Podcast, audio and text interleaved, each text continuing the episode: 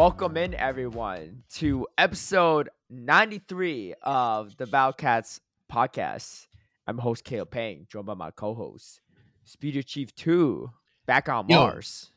Yo, back on back on Mars, Aos Island, whatever you want to call it. It's what good to be to back, the bed? dude. I upgraded, right? Th- th- This is the way it works, Caleb. you, you, you tease, you you razz me about something, and then I Okay. fixed it, and then I just, you know, my my aim is to impress. That's all. But I'm just confused now. What happened to the bed now? Who- You, you sleeping Dude. all right, right? You're not sleeping on the ground, or what, what's going on? Uh, maybe I'm sleeping in outer space. There's no way of knowing for sure. Oh, true. If you don't got gravity, you just you just sleep in float. I heard that astronauts they actually have to strap themselves in when they sleep. Yeah, because otherwise they bounce around. You know. Dude, I wonder what that feels like. You know, you're like constantly like feel like you're about to like float and stuff, or like what was? Dude, I- it's crazy because like in in zero gravity all your blood redistributes so in regular gravity right your the the gravity is constantly pulling your blood down Mhm. but a lot of time you know you know how you feel when you hang upside down for too long it's it's kind of Yeah. like that like you have a lot of pressure in your head because your Oh, blood isn't gosh, but constantly, yeah constantly yeah dude, what a life. yeah Have you-. Are you one of those people? Like, I feel like a lot of kids when they're younger, they're like, "Oh, I want to be an astronaut. Or I want to go to space." and I, in my mind, I'm thinking, why? Like, what? What's the point? Like, uh, that doesn't seem Mhm. pleasant at all. yeah i've never been somebody that wants to go to space but i i've always liked sci-fi i think science fiction is really Yeah. cool so Yeah, I feel that. yeah All right. Well, we got a lot of stuff to cover. Um, it's been like about It's been almost. It's been almost like two weeks since we last recorded because we had Two Butters on as a guest.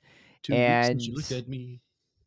Yeah, and let's just say we talked about um, you know, let's just say in that last episode I talked about I was like, hey, if if Pokemon Go goes to crap in two weeks, we didn't know until this episode, and boy, do I wish I was wrong. Anyway, Dude, Pang, Pangstradamus.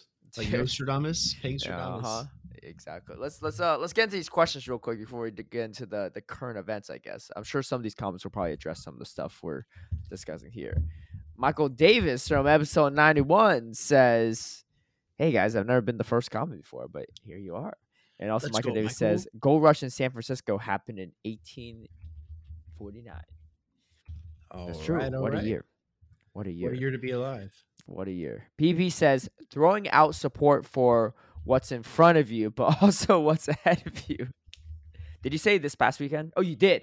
I remember. What? you- Yeah. You, were commenting with Wholesome and you're like, hey, Caleb hates it when I say this, but we got to keep in mind of what's in front of you, but also what's ahead of you. hey, it works. It just works out, all right? People people like it. It gets people going. I mean, now it does. Now it does. I still need to think about it some when you say it. You know, it's like one of those things where every time you do it, I need to like do a double take in my mind, right? Oh, yeah, yeah, yeah. The Jim Jammer says the talk of Auburn and I completely understand. I matched up against him in GBL this week, and he was on points. That's Mhm, right. And if you mhm, tune in to Charlotte, you'll know. Um, also saying, with all the travel, are you guys ever worried about your account given an accidental warning, seven day temporary ban? Uh, no, actually not. Just because I will say Niantic, for the most part, has a pretty good system for it. That it's pretty hard to get banned for travel. Like they Yeah. calculate, to my knowledge, the distance it takes for you to go from point A to point B, and I'm pretty sure the build in wiggle room. Like there's there's no physical way to get from like from point A to point B fast enough to get shadow banned, like in, in uh if you do it legitimately. Yeah, Yeah. I've never heard of anyone like if anyone ever's like, I got shadow banned because I travel so quickly. Like usually they probably did something sketch. Like I've never heard of that. Yeah, exactly. I mean, uh, like you said, Niantic can even take into account like if you're flying somewhere, right? That's the quickest way you could possibly get there. Yeah. So if you say, "Oh yeah, well I got from from Mexico to Texas in one hour," that's just physically impossible. So then you're in trouble. I mean, unless you're right on the border, right? But yeah. uh, yeah, yeah, for yeah, sure. yeah. Michael, uh, or sorry, not Michael. Uh, Manning saying, uh, "Long story short, Michael is the goat." Jokes aside, Michael's so approachable and down to earth, it's almost scary. I remember randomly running into him at GoFest in Berlin and casually chatting with him for like ten minutes, even though he only met me once before at EUIC. Can't emphasize enough what you already stated last podcast. We should really appreciate his dedication for his game and the PvP community, uh, and just community at large, while trying to understand that he obviously cannot single handedly decide on and influence everything Niantic does. That's Mhm, right. mhm. Many more employees. I mean, I, I don't want to say like more employees like like Michael because we obviously don't know what every employee does. Right? There's Yeah. I'm sure there's a lot of employees that do a lot behind the scenes that we don't know about. But for someone that's as front facing as Michael is on social media, which I don't think he needs to be for his role, right? That, that that's not a requirement. He's not even a community Mhm. manager. Uh, he does far beyond the what's asked him. So uh, I hope he's able to rest though and stuff. I mean, rest as much as he can. He has a newborn and he has a lot on his plate. So uh, I Yeah. personally have not been like, well, I don't usually tag him in general, but I personally have not been messaging him or like bothering him and stuff because you know there's stuff to do, you know. Yeah, I, I'd say uh, having the director of, of the Pokemon Go live game, uh, honestly, also be a fan of PvP is a really good sign for us. And just going to his Twitter, his his most recent tweet, March 29th, we're expanding Pokemon Go's footprint across the Play Pokemon events. So it- you can see like it's at the front of his mind, even in the things that he's talking about online. Yeah, he's he's a great battler too, man. It's wild. Dude, he's good. If if only he was able to compete at one of these regionals, I would love to see that. But I I don't think he's contractually able to, based on his like, Yeah, based on the fact that he works for a company. Um, maybe, maybe he'll wear a disguise one day. oh man, imagine that. Imagine that. Ace Trainer Paul says, I would definitely watch some GBLA style content for factions. Just saying. Ooh, Okay. I'll have to think on that. Yeah. Yeah. Think it through. Think it through. Hit- we got a lot of uh, emojis. big. I mean, uh, there's a couple people in factions that are like, I see them, I'm like, oh, I know them from GBLA, right? Mhm, So- mhm. Definitely uh definitely a lot of crossover there. John Murray says, fast way to get a clip from a video that you have downloaded is the program lossless cuts. You don't have to re-encode; it's almost instant. Yo, John, I gotta sh- give you a shout out for that one. I'm gonna take a look at that. I was using Speedy's method too the past few weeks, and it's been clutch for sure. But I'll take a look at that as well. Thank you. Um, 50 Delagray says, I have no idea the Green Pass glitch was in game for over a year. That's unfair and as bad as spoofing, I would say, since so few people knew about it, and the ones who knew kept it hush hush for their benefit seems kind of greedy. I'm a father of two kids and under three years old, and I'm working as a chef five to six days a week, evenings only. So I always miss raid days slash community days, 12 hour shifts. I only enjoy PP and Pogo and I try to stay competitive. So I only remote raid because I don't even have time to go to in person gyms.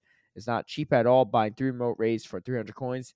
Anyway, I've been listening since day one. Never skip an episode. Thank you for the support, 50 Delegrate. And I'm unfortunately, it's no longer going to be buying three raid passes for 300 coins. Dude, Yeah, we're going to talk about that. But Yeah, uh, let's just say I, I know of one person online that says hashtag stand with Niantic, and uh, it ain't one of us too. Let's just put that Yeah, way. We'll talk not one that. of us. Yo, Delegray, I I worked in restaurants for over five years, and I always had a lot of respect for the guys back in the kitchen because even after the, the restaurant closes, you have so much prep and cleaning and and just maintenance you have to do. So uh, much respect to you, man, and thanks for listening to the podcast. Dude, no kidding, dude. I mean, that is no Yeah. easy work. I mean, restaurant industry, um, and just general service indus- industry in general.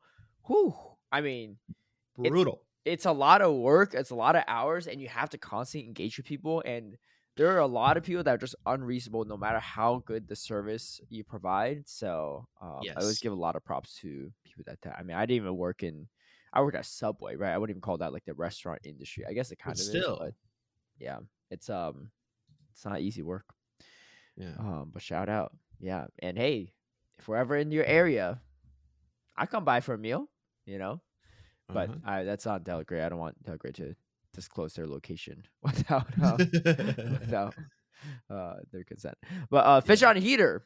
Oh, yo, I've been listening. Uh, shout out to Fish on Heater and also Stephanie uh, Defy or That's cool. As Speedy would say. I've been listening to their. Uh, I mean, I've listened to their podcast in the past too, but they've recently separated their PvP corner from the other part of the podcast. So I've been tuning into their PvP corner too. So Heck good stuff, yo. Good stuff. And Fish on Heaters one of the hosts for that.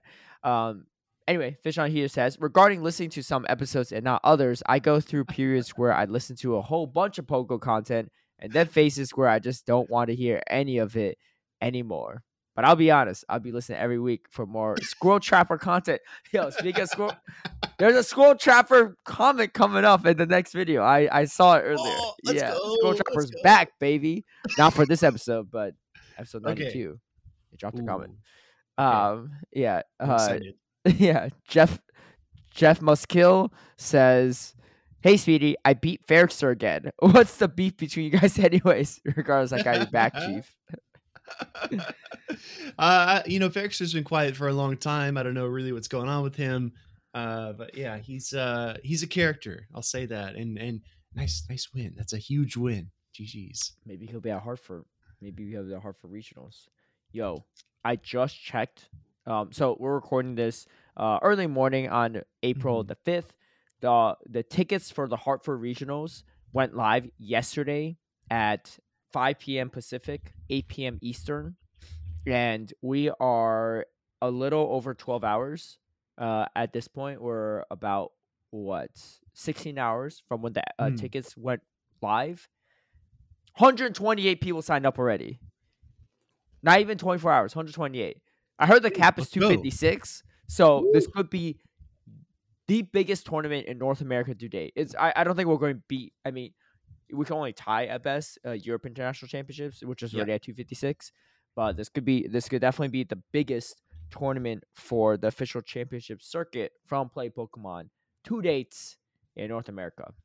Honestly, the entire Eastern Hemisphere at this rate. I mean, part of it is because of the cap, right? I think if they had a larger cap for like, you know, Latin America International Championship stuff like that, there'd be more for that. maybe, Yeah. but Well, well, of course. Like uh, our biggest mission should be to hit the cap every time, right?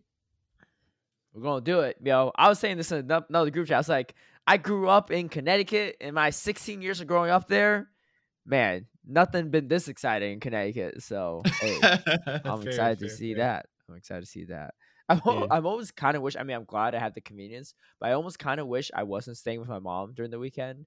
I always say with Mm, her, right? But like, I'm like, man, it gonna be going down, man. All the parties in Hartford, Connecticut, and my mom lives like about like a like solid 30, 40 minutes drive from there. So. I Mm. might just be like, yo, uh, she. I also bought her spectator ticket, so she's gonna stop by. But I might be like, yo, just leave me here tonight, right? I'll find a way home, right? yeah, yeah, yeah, yeah. Especially if, if uh, the usual suspects like Kaiser are going, dude. You know it's gonna be a party. dude, dude, there's people from Europe going to Hartford. That's wild. This is not like the international, right? This is just a regular old regional. Hey, Yeah, man, they want to Yeah. face Sebastian. I, I'm, I saw- oblige. two two Europeans in particular, right? Because this is going to go live a week before EUIC. Uh, Inadequates and Pokegains are two, right? But there's many more. Yeah, I um, what's his name? Norman, I think is going to be going. Yeah, Norman. Uh-huh. Uh, and I, he's also from Europe, to my knowledge. So that's the third that I saw. Uh, I'm sure maybe more. Maybe Ilya. I mean, Ilya was at Fort Wayne. If you're gonna fly all the way to Fort Wayne, Indiana, you better fly to Hartford, True. right? True. They're both about the same exciting levels. But uh, Deborah says this is kind of late, but it was great meeting you in Vancouver, Caleb. Hope to meet you in uh, at a regional two, Speedy. And despite what the haters say, I love the podcast and it makes my commute to work much more bearable. I look forward to it every week. Hey, it was nice meeting you too, Deborah. It, actually, so funny enough, we met because I stepped outside briefly during uh, when I wasn't commentating to do Uh-huh. an elite raid, um, and I Mm. couldn't reach from in the hall, so we are doing the elite raid together, and uh, it was it was fun running into Deborah there. But anyway, Oh, hey, I hope to see you at another one, and maybe uh, you'll be competing at one too. Uh, from what I remember, Deborah's from the Pacific Northwest. I won't disclose a specific location because I don't know Yeah, if she wants all that. But hey, maybe Portland. You know, Portland could be a good one. Um, Very nice. so I'm down. That'll be yeah, more more Pacific Northwest West will be good. Um, Slooking uh says loyal listener since episode one, first time commenting. I have never played a play Pokemon tournament, but want to comment on the large number of no shows at Utrecht. I was thinking it would make a lot of sense to have people perform an online check in the two days prior to the event, so organizers would know better how many players they would could expect. A friend told me that they had this feature last season, but they removed it for this season. I don't see a downside. What am I missing? Yeah, that's a great question, Sloking. So um, there's a few reasons why. I don't know specifically if Utrecht is part of it because it was a free event, and I don't know how many spectator spots they had and whatever. But especially this happens more so for Go participation than VGC and TCG. The reason being TCG and VGC is highly competitive and they have like they have hundreds of people, sometimes over a thousand that compete and they sell out every single slot possible. Yeah. They Mhm. also have Swiss style tournaments. So if you have a no show, at best you have a buy round one. By the second round, they automatically filter out everyone that has not completed round number one, I think. So Mm. theoretically speaking, you won't have any buys. And even if they do have buys, the people that are winning are not going to have buys. So theoretically, everyone that's like relevant in the tournament uh, or making top cut are probably not to have buys unless they make an incredible run, right? Um, yeah, exactly. but uh, I think buys also mess up their tiebreaker, so you don't really want to buy. Like you want to Mhm. face a real opponent because their tiebreakers are based off of typically how many wins their opponents have received. So let's say Yes. I face Speedy round one, I lose Uh. to him. He gets like he gets like he goes like eight and two, right? He beats 8 Uh-huh. opponents and loses two. It'll be his tiebreaker score is the combined points of all the the combined wins of all the wins his opponents got. So let's say I won five times, his next opponent won seven times. So it'd be like five plus seven plus etc. So you want to face as many real people as possible because if you face Yeah, if you have a buy, I mean I'm sure they factor in some number into it, but typically speaking, it might not be as good as a real person. Anyway, Yeah. That aside, the other reason is because they fill up so quickly. Um, they fill up before there's a chance for like spectators to buy passes. What spectators will do oftentimes is they really want to spectate, you know, either it's usually not Go, but it's usually VGC or TCG, right? And they want to support the friends, and they sell out spectator tickets because there's not a lot of spots for spectators, right? If you look at these venues, like Worlds and stuff, there's a lot of spectator spots, but still not as many as competitor spots, right? And then obviously for Mhm. international regionals, less and less. So people will spend extra money to buy a ticket for a competitor spot. So either for Go, VGC, or TCG. Typically speaking, Go because we don't sell out as quickly. Um, and just to spectate. And it kind of messes up the system, right? Um, for them, it makes sense, especially if it's a big international tournament, right? Which is why we always try to encourage people to um, participate because one, it's less, it's more people participating, but two, Yeah. it's more real people participating instead of just spots filled in by spectators. But if you go to let's say I'll say um, OCIC Oceania International Championships as an example, there's specific merch that you get automatically for attending. You get a goodie bag, right? You get like um I think it's like Sylveon and Mhm, mhm. uh Espeon hat Uh, or Es- something. Espeon Sylveon. yeah, Sil- Espeon Sylveon hats.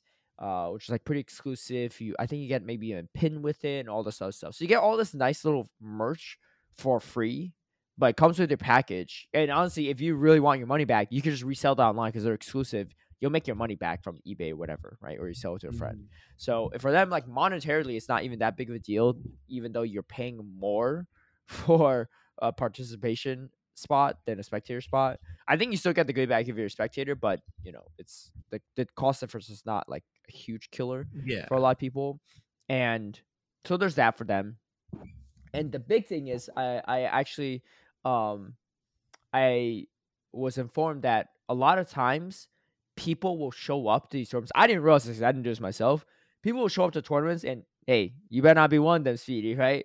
On your first participation, right? But they'll show up and forget to register the team by the deadline. So, so like, let's say some some organizers it says 8 p.m. the night before. A lot of them it's 8 a.m. the morning of. Yeah. So let's say yeah. you show up to a venue like, oh shoot, like I forgot to sign up. I forgot to submit my team on time. I already bought my ticket. It's 8:05, but the tournament doesn't start until nine. So what they'll do is they'll talk to a judge, and a judge will say, "All right, submit your team. You're going to game like a automatic game loss, game loss on round number one, right? But at least you can still part play for the rest of the tournament, right? And if you make it through that round, then you're on the same playing field as everyone else. Uh, even if you lose that first round, it's double elimination. You still have a chance. So a lot of trainers actually will play that card, and I don't know how often this happens per regional, but I guess it happens enough for them to not just like completely delete everyone off the participation list before they make the brackets Mhm. um after team submissions. So it's kind of like so even if you check two days prior, it's like eh, it's hard it's hard to know who's actually gonna be there or not, right? It's like it's it's kind of complicated, yeah. I don't I don't know what the easy solution is. Obviously, like I I really don't know how many people are forgetting to submit their teams on time, so I don't want to be like really cutthroat and be like, oh, all these like 10, 20 people should not be to participate because then we might also be cutting down numbers for another reason, right? Yeah, Um, exactly. So I, I guess we'll actually be losing more players because the no shows are still going to not show up in that situation too. So we'll, be losing potential players in that situation. Um, so that's the case, and also like yeah, like people should get their teams in on time, but it's it's kind of like the same mentality I had when I used to oversee like college students in college Uh-huh. when I was a director of a, one of the residence halls.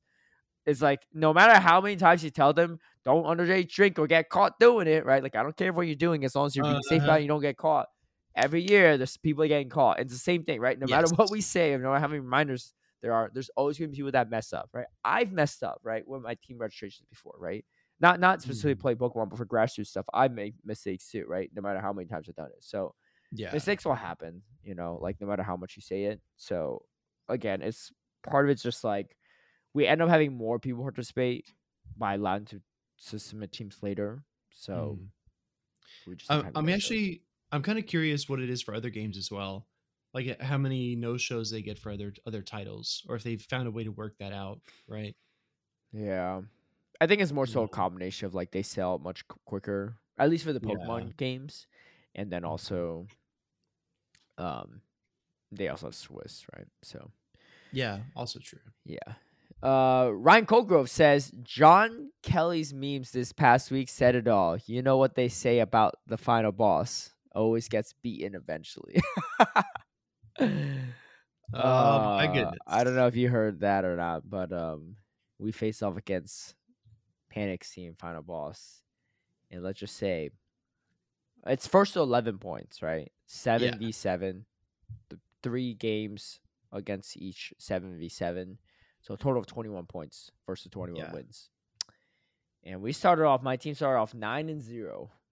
the first three games, and uh, and then our the closer was we went two and one, and so we ended up going eleven and one off the first four sets, and it was a wrap. Yeah, Then it's over. Then you call it. you know? yeah. Well, I mean, yeah, they scored three more points after that, but still, Yeah, hey, yeah, we yeah. kept them to four points, which is they did one point better than the previous week. it's been a, Dude, r- so- it's been a rough time for them. Something I noticed, speaking of John Kelly, is that uh, people steal his memes all the time and just like repost them as their own. I thought that was kind of kind of. Oh, uh, do they? They do that a yeah, lot. kind of rude. Yeah, it, it- people in the in the Pokemon Go Twitter space will just like lift his meme and then just repost it. And uh, I actually sent one to him. I was like, "Dude, this is yours, right?" And they're just farming it for likes. he puts his name like in the bottom of his. Yeah. they're hard to find, but they're on there. He like trademarks them. Yeah, that's how well- good they well, are. you know, They're fire. yeah, and and he was like, "Yeah, actually, people do this all the time. They always steal my memes, and I'm like used to it." I'm like, Yeah. okay. You know, Yo, look, no hate on Panic too, man. If your team's going through a rough patch like that, like I get it, right? Like, cause you want to try to keep the team morale high and stuff. That's a tough situation, but Mhm. someone's got to lose. Someone's got to lose, and uh, someone's gonna get memed on. I mean, our team started off like one cycle like zero and five or zero and six to start with something wild. We somehow tough. stayed alive and didn't get regu- relegated. We went on Yeah. a crazy run, but it's tough, man. Every week, like you know, I mean, but hey, you're facing against some of the best teams in the world, best players in the world, you know, in North America. So it's uh, it's not an easy situation. Highest level of competition. So hmm Yeah. Getting to the questions from the episode with Butters. There's a sort of Let's do squirrel trapper coming up soon. Uh, uh, Sabine Keller says, "Hey Caleb, I heard you say Ferrothorn repeatedly in your last Mountain Cup video. Didn't you say you never pronounced it that that uh that's strange?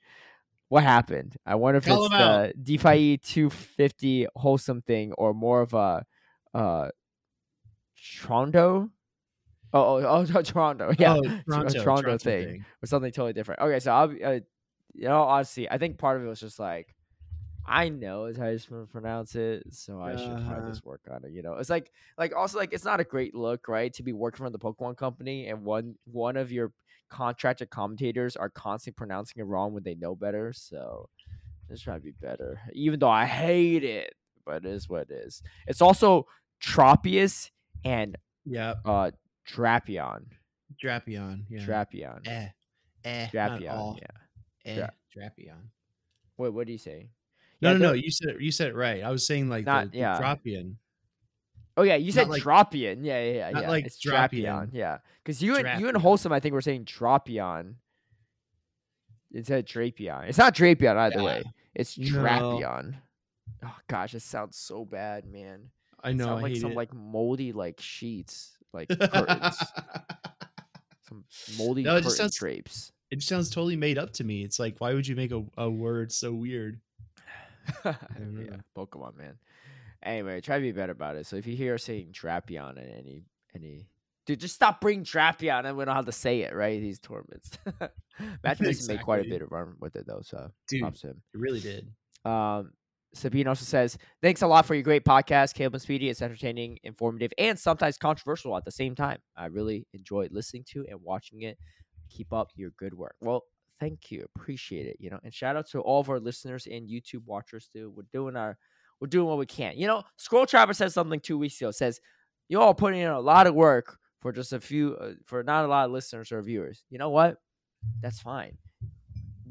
You gotta you gotta provide high quality for from the start. You know, we got you know, Yeah. regardless of your listener. The the real question is if we continue providing high content when we actually do have listeners one day. I hope so, right? We can't forget our roots, but you gotta work hard early to make yourself a big name. I think that's the big thing, right? With a lot of YouTubers, if you see like, especially a lot of their early YouTube videos, they put in so much work because they have they have so few like viewers, right? But Yes. like they're trying they're grinding so hard and trying to do what they can to break out right and i think that's that's what we're doing here but you know we want to continue the high quality content Well, for for years to come too well, think about it as well. Like we only get like a maybe a dozen to twenty comments per video. Squirrel Trapper, you're one of those founding commenters, right? Like you're right. putting in the work early into the podcast. So eventually, one day when we have hundreds of comments, you're still going to be part of that. So thank you, squirrel Trapper. you know fellow squirrel catcher fellow battle cats hater fellow Yeah. battle cats listener too somehow but hey you know wears many hats 23 ejb your pick for best in Yo, let's go, Europe. EJB. Yeah, all of Europe saying Butter saying Trev only has one answer, but the answer uh, there are more with Umbreon, Noctowl, Ninetales, Sableye. Um, but Lanturn only gets walled by Dragon and Grass. Dragons are usually not great, uh, non-existing, and Grass gets destroyed by Noctowl. That's why Lanturn forces RPS in the meta because you have to bring a Grass type to Mm. not lose to every Lanturn. And now we're in the RPS cycle of Noctowl, Trev, Lanturn. That's it. That's the problem. But all starts at Lanturn ability to power through everything that's not a grass type. I think he's probably commenting on Butter saying that Trev is a bigger issue than Lanturn. And I agree with you, EJB. Great read. Also, he says, also love you, Will. Mentioning me as the best EU player means a lot. Uh, first Jägermeister at E EUIC on me. Yo, let's go. No, it, it was really cool to meet EJB uh, last year in um in Worlds, right? Yeah. I, we met him. We saw him in Frankfurt too. That was the he first. time was. He was also at Frankfurt. Yeah. Yeah. first time. Uh, first time. Yeah, that was probably the first face reveal for me at least for EJB. Yeah. Too. But um, yeah, super Yeah. nice guy at He's Uh, I remember even at Frankfurt, he was very humble too. He's like, "Yeah, you know, I could play better stuff. Yeah. It was a great time to be here and stuff." And then It's- power through the last chance qualifiers, and now qualify for World Championships. Number one finisher at was it? It was Bochum, right? Um, Yes. yeah, Yeah. He he forced the bracket reset and won. hmm Yeah, Yeah. which is amazing, right? And I, I agree with you. Like he's he's really wholesome, or excuse me, really uh, humble in Yeah. person. And then he He's gets up on the wholesome, too. He's wholesome as well. He's got like this stage presence that's like kind of cavalier, right? Like you can see his his emotions playing out, and when he gets a good lead or a good swap, or he knows the game is over, he'll like look at the crowd, right, to kind of feed off that energy. So uh yeah, EJB knows what he's doing. No, I got, I got, I got watch out, man. When you're commentating, I got to listen to some favoritism in the future. Who knows? Dude. I'm telling you. no, but I, I get it. I mean, we all have our favorites or our friends and compete and stuff too. But sometimes Yeah. it's fun to watch your friends get destroyed too if it's some good plays. Shout out to Dijon getting destroyed. Oh, come on. Spicy did his best, all right? Arrow was just better. Oh well, yeah, no, not even that. I'm talking about when Spicy went against uh, Kimi Sui, right? Oh, getting dude. two focus blasts caught on Kimi Sui's Trevenants. Yikes! But no, it was That was. I mean, you know, even Dijon said, "Hey, I got destroyed, but it was a good time." And Yeah. you know, it it provides some great content. that's the thing, right? Like like it's okay to get outplayed. You just don't want to like outplay yourself because then that really feels bad, right? But when your opponent is just like a Uh, god tier trainer, He kind of outplayed himself in game two, I think. He could have won. yeah. But once again, we'll talk Oh, about shoot. it later. Um, Okay. 2 Butters commenting in response to you, JP. I love it. 2 Butters going through the comments of his episode. Um, he said, I actually agree with what you're saying. Makes even more sense when you add the fact that a lot uh, more people are running water gun Lanturn now. Just to clarify, I believe I was refer- referencing to Trevenant only having one answer out of the top five Pokemon usage. I guess you can say the same now for the water gun Lanturn. I also think Trevenant counters are way more flexible than Lanturn counters in this meta. Umbreon, Licky, Sableye. Grass is not nearly that flexible. Lanturn on paper is the problem Pokemon, but in actual tournament play, it more Mhm. often feels like Trev matchup is more crucial to how RPS it is. But it might have come off like I was blaming Trevenant, probably just my electricity favoritism.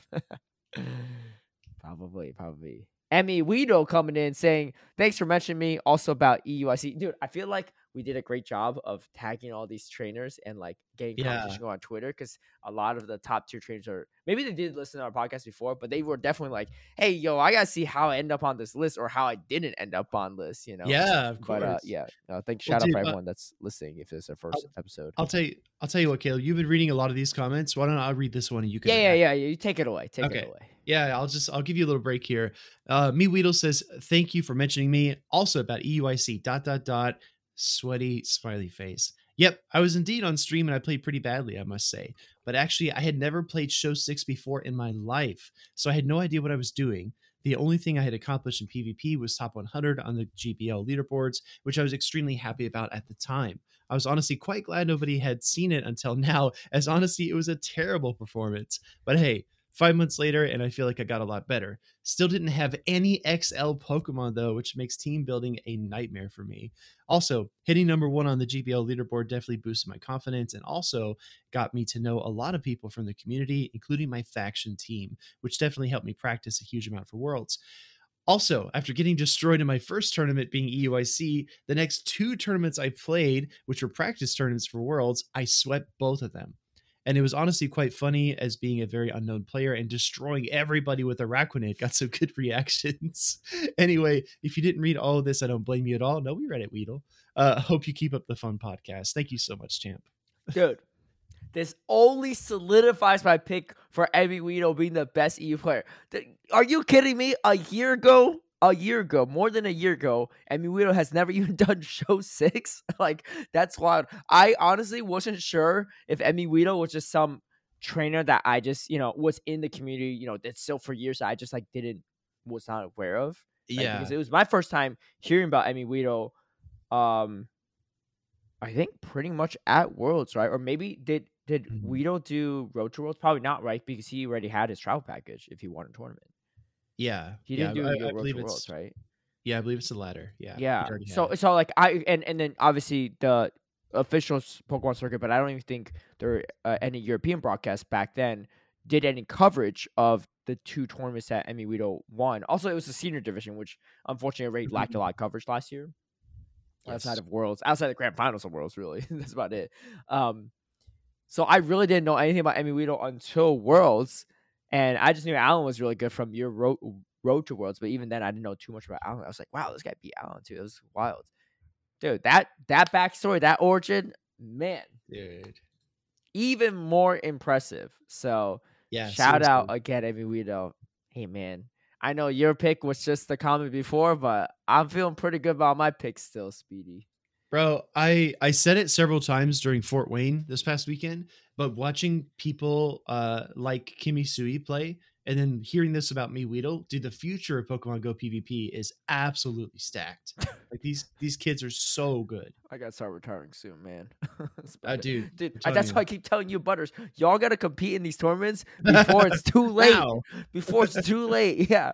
Before we're running Swiss tournaments and we're going like 0 and 6 to start because we're a bunch of old geezers, right? Like you gotta but but also like this is actually a really great indicator, right? We got EUIC coming up, 256 capped out. We got Hartford, just a standard regionals, right? In middle of nowhere, Mhm. Connecticut. It already at 128, right? Maybe his 256. Like I think as long as there's more and more people going to these tournaments, dude, Yes. it's gonna get like busier and busier. You know, like it's gonna be more and more Mhm. people, which is amazing.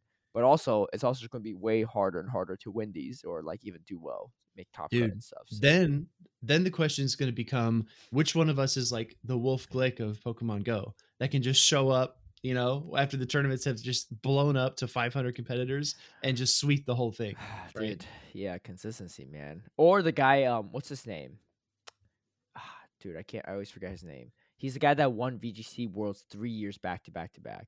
He had a three peat. Uh, the only VGC name I can think of is Azul.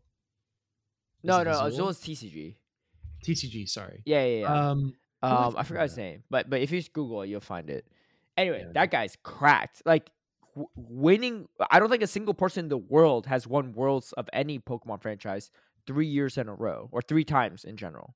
I don't even know if there's anyone that has two beats in VGC at least. yeah. Dude, this guy won three years in a row. Apparently, he's like a statistician, I think, or something like that. He works with like stats a lot, so he had like the numbers. yeah, because I was talking to Gabby about him, but that's just wild. But there were a lot of contention when people said Wolf, uh, Wolfey is like the the all time greatest of all time, the goat Yeah. of VGC, because Mhm. a lot of people were like, "What about this guy that won worlds three years in a row? Like Wolfey's only won it once, right?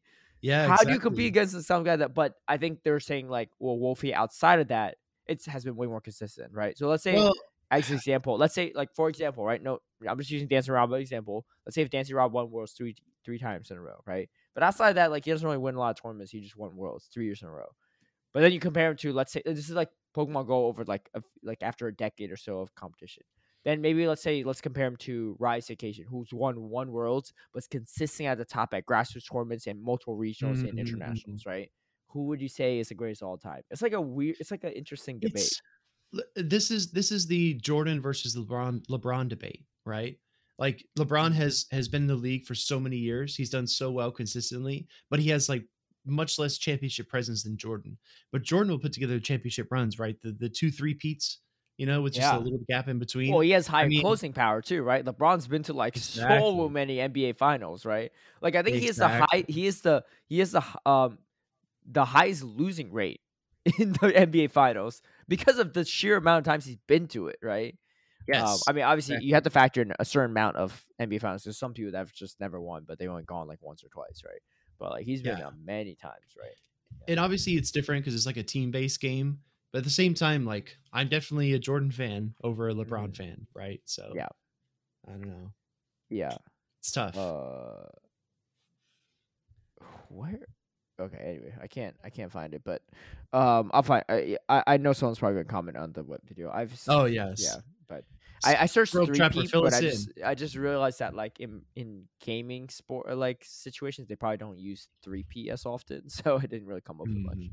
Um, I also didn't really type in Pokemon. Actually, you know what? Let's just do it so that I can save people time from commenting. um, Right. All right. let's see. I'm gonna look as well. We're gonna do uh, some some research here. Yeah. Okay. It's oh Raymond Rizzo, three time. VC World Champion, 2010 to 2011. He is regarded as one of the best players in the competitive Pokemon of his time. Um, I think in in one of the main series games, they made a character after him, like as a as a NPC you could battle, and they brought his team from Worlds. 'Cause- No shot. Yeah. Yeah. Immortalized forever. homage. Yeah. Yeah. I mean, hey, winning worlds three times in a row is probably maybe unattainable again in the future. Who knows? I mean, nothing's really truly Yeah. unattainable, but the ability to do that three times in a row too, let alone three times, like that's crazy. Mhm. Imagine showing up three years in a row. It's the same dude winning. Dude. Like, I bet, like, if you're that guy that faced him like on year three in the finals, like, dude, it's got to be my time, right? This guy's had his time to shine, and nope, Win Right? again. it's like surely he's washed by now. Surely. Yeah. Uh, so who is Josh says, uh, well, I'd love to interview from Mr. KFC himself, and Pokemon Go doesn't know how lucky they are to have the three of you. Well, appreciate that. Thank you so much. Mm-hmm. And we all know the hot topic this week: remote raid passes. Unbelievable way to stop the game from being accessible, it's going to make Master League un- untouchable for the majority of players from now on.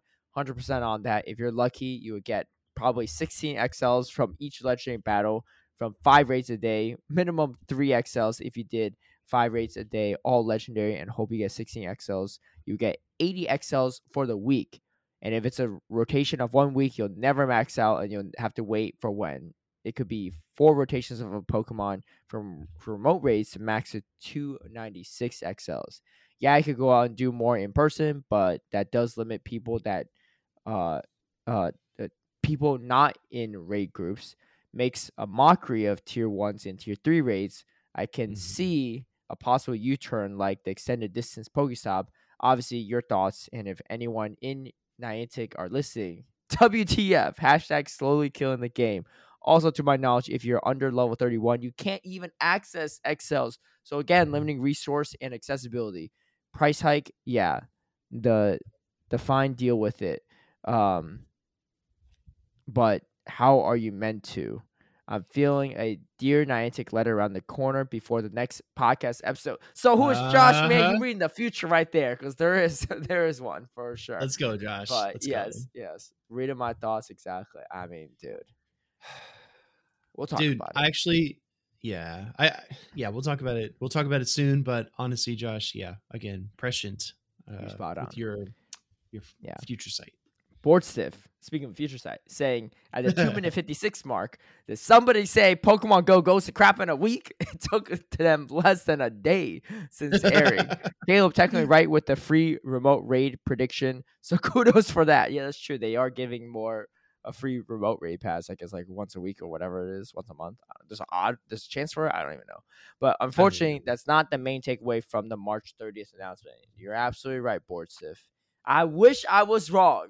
I wish I didn't say I mean say what you will. I don't think I will is in existence. Because if I will that into existence, I will say this right now.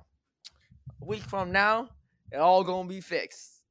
And I think It's all- gonna gonna gonna um they're gonna take back everything they said and or everything Yeah. be back to normal. they'll, they'll come around they'll listen to the players and also uh pvp will get way more investment and uh we're gonna get moveset updates and uh, all kinds of new features added to it including like a new arena to battle in because this patch of grass is getting kind of old You got you got to roll back the wish list. We gotta be realistic. no no we're, we're, we're putting it all out there dude you're you're the manifest guy we got we got to rely on you We're gonna nerf Lanturn somehow too. yeah nerf That's- Lanturn too That's the real like that's the real million dollar question how you do that. But again, yo, shout out, man. If you work on Niantic, you listen to this and you're on our side. Shout out, dude, because I bet you you're in there scratching your head and pulling your hair out too, right? I'm like, why did we do this, right? I knew it was gonna be a bad idea, right? And uh, you know, thank you for fighting the good fight. I'm sure there are plenty of Niantic employees that don't agree with this decision.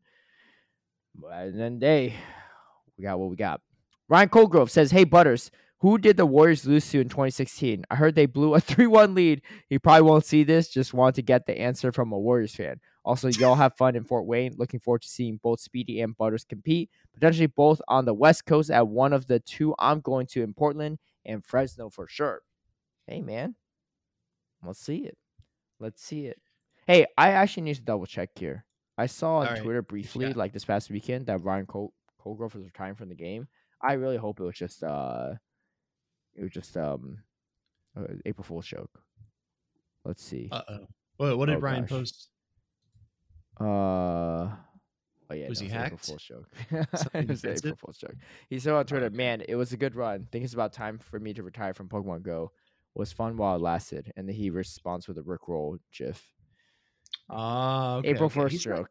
I was gonna He's not out of it. Come on, I you know, can't I believe anything you read online. On Uh, especially on. April first, right? Uh, there was a lot going on that day. We'll talk more about it later too. So I, I wasn't like taking full stock into it. But I remember when I first read it, my heart like dropped for a second. I was like, "Dang, dude!"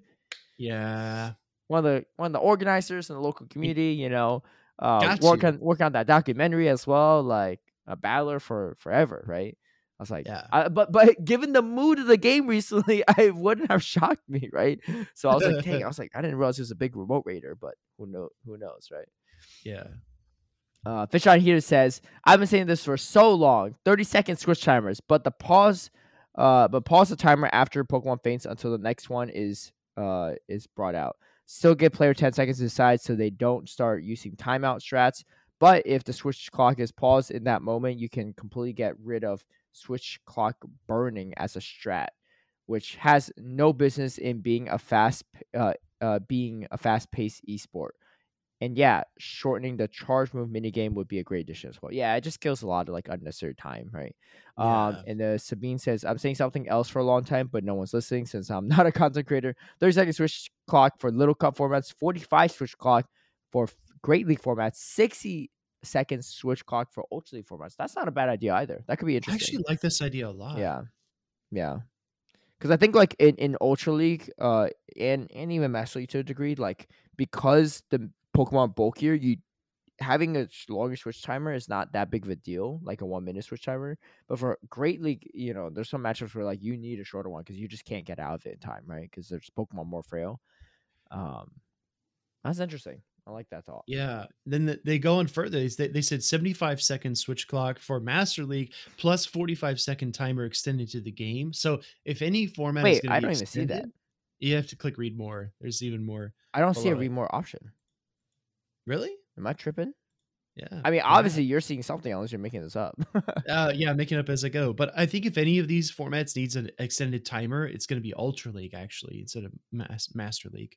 Uh, he said, "I don't," or they said, excuse me, I don't think Oh, one switch timer Okay. length can fit for all formats. They're also different. I'm convinced different timers make each league more flexible and more fun to play. Switch clock burning as it, as it is is a problem. My idea doesn't address this, but the pause you suggest is a great idea. I like it a lot. So actually, variable switch clock timers sounds pretty uh, intense. It would make the leagues feel very different. It would. I don't know if 75 is too much for Master League. I mean, I think a minute's Yeah. probably fine for Master League too, because think the so. bulk difference you get from Ultra League and Master League is not that big of a difference, in my opinion, because Yeah. uh, honestly, I feel like Master League bulk it feels less bulk because uh, it's like a it's a equalizer, right? I think in Ultra League it's the most bulky because you have some really bulky XL Pokemon compared to some Mhm. non bulky XL Pokemon. So like uh, like I think bulk tends to outweigh damage in most situations. Master League because there's no cap, it seems like yeah, Pokemon bulkier, but they're also max in attack, right? So they're also hitting just as hard, right? And Ultra League, like everyone still go for PPIVs a lot of times, right? So like you typically have more bulk than attack stats. In Master League, like everything's hitting just as hard as, as their as the bulk. So it ends up feeling almost too balanced, right? Uh, not too Yeah. balanced, but like like not near as bulky as Ultra League. But yeah, Yeah, that's exactly. my thought on it. But I, I do think that's a great idea. Yeah, if you look in relative terms at the number of like one shot uh, charge attacks or, or even two shot charge attacks in Ultra League, there are very few, right? Like you can maybe you can get away with like focus blasting an Obstagoon and it almost one shots it right from a Registeel. But in Master League, if you Draco Meteor a lot of stuff, it will go down, you know? So Mm-hmm. Yeah. I think again, like the the rel- relative damage is Yeah. important to consider. 50 Delagray says, if you guys want to watch a good anime, I can't recommend enough Demon Slayer, amazing character development, and best graphics so far. I have seen Demon Slayer, at least the first and the movie, uh, Mugen Train, but I haven't watched season two yet, which I heard is really, really good. Have you seen it? No, but uh my brother's fiance watches it and Mm. she really, really loves it. So I think it's a good anime for sure. It's definitely on the, um, I wouldn't say it's like lighter end because there's some dark moments, but like a lot of times when the villains like are dying, they give like an interesting backstory, and it's like yeah. all of a sudden they like The- they all come back from like come from like humble beginnings or something. The The combat is great, yeah. the animation is great and the combat's like pretty gruesome as well. There's a lot of like Mhm. bone breaking and mutilation kind of stuff. It's the music pretty intense. too. Yeah. Music's great. Yeah. Anyway, highly recommend. Um, Michael St. James says if Tio Butters would like to improve his Portuguese, he can follow twitch.tv slash Team Lucky Roo. They have regular PvP tournaments with uh with commentary too. So yeah, great idea. A great idea. Yo, our favorite, biggest fan here, Squirrel Trapper. here we go. Comment number two, baby. Of course, you haven't seen the Asian trainers, many of them in separate leagues outside of the English oriented Silph platform. Try not being racist and go find out about the grassroots circuits in Japan and Korea, where their players are far superior to the garbage in North America. Dude, I don't know, man. Uh, Squirrel Trapper, you from the area? Hey, you know what? Educate us ignorant Americans, right? We already said we're ignorant Americans a, a few episodes ago when we are talking about how, uh, what was it? Uh, how Vancouver was the first repeat regional, even though that Yeah, yeah, was yeah. not the case. Yeah. Um, because there's some globally. You know, I mean, NA bias. I mean, yeah, Yeah. we're from NA. We have NA bias. I mean, Americans in general are just ignorant in general, right?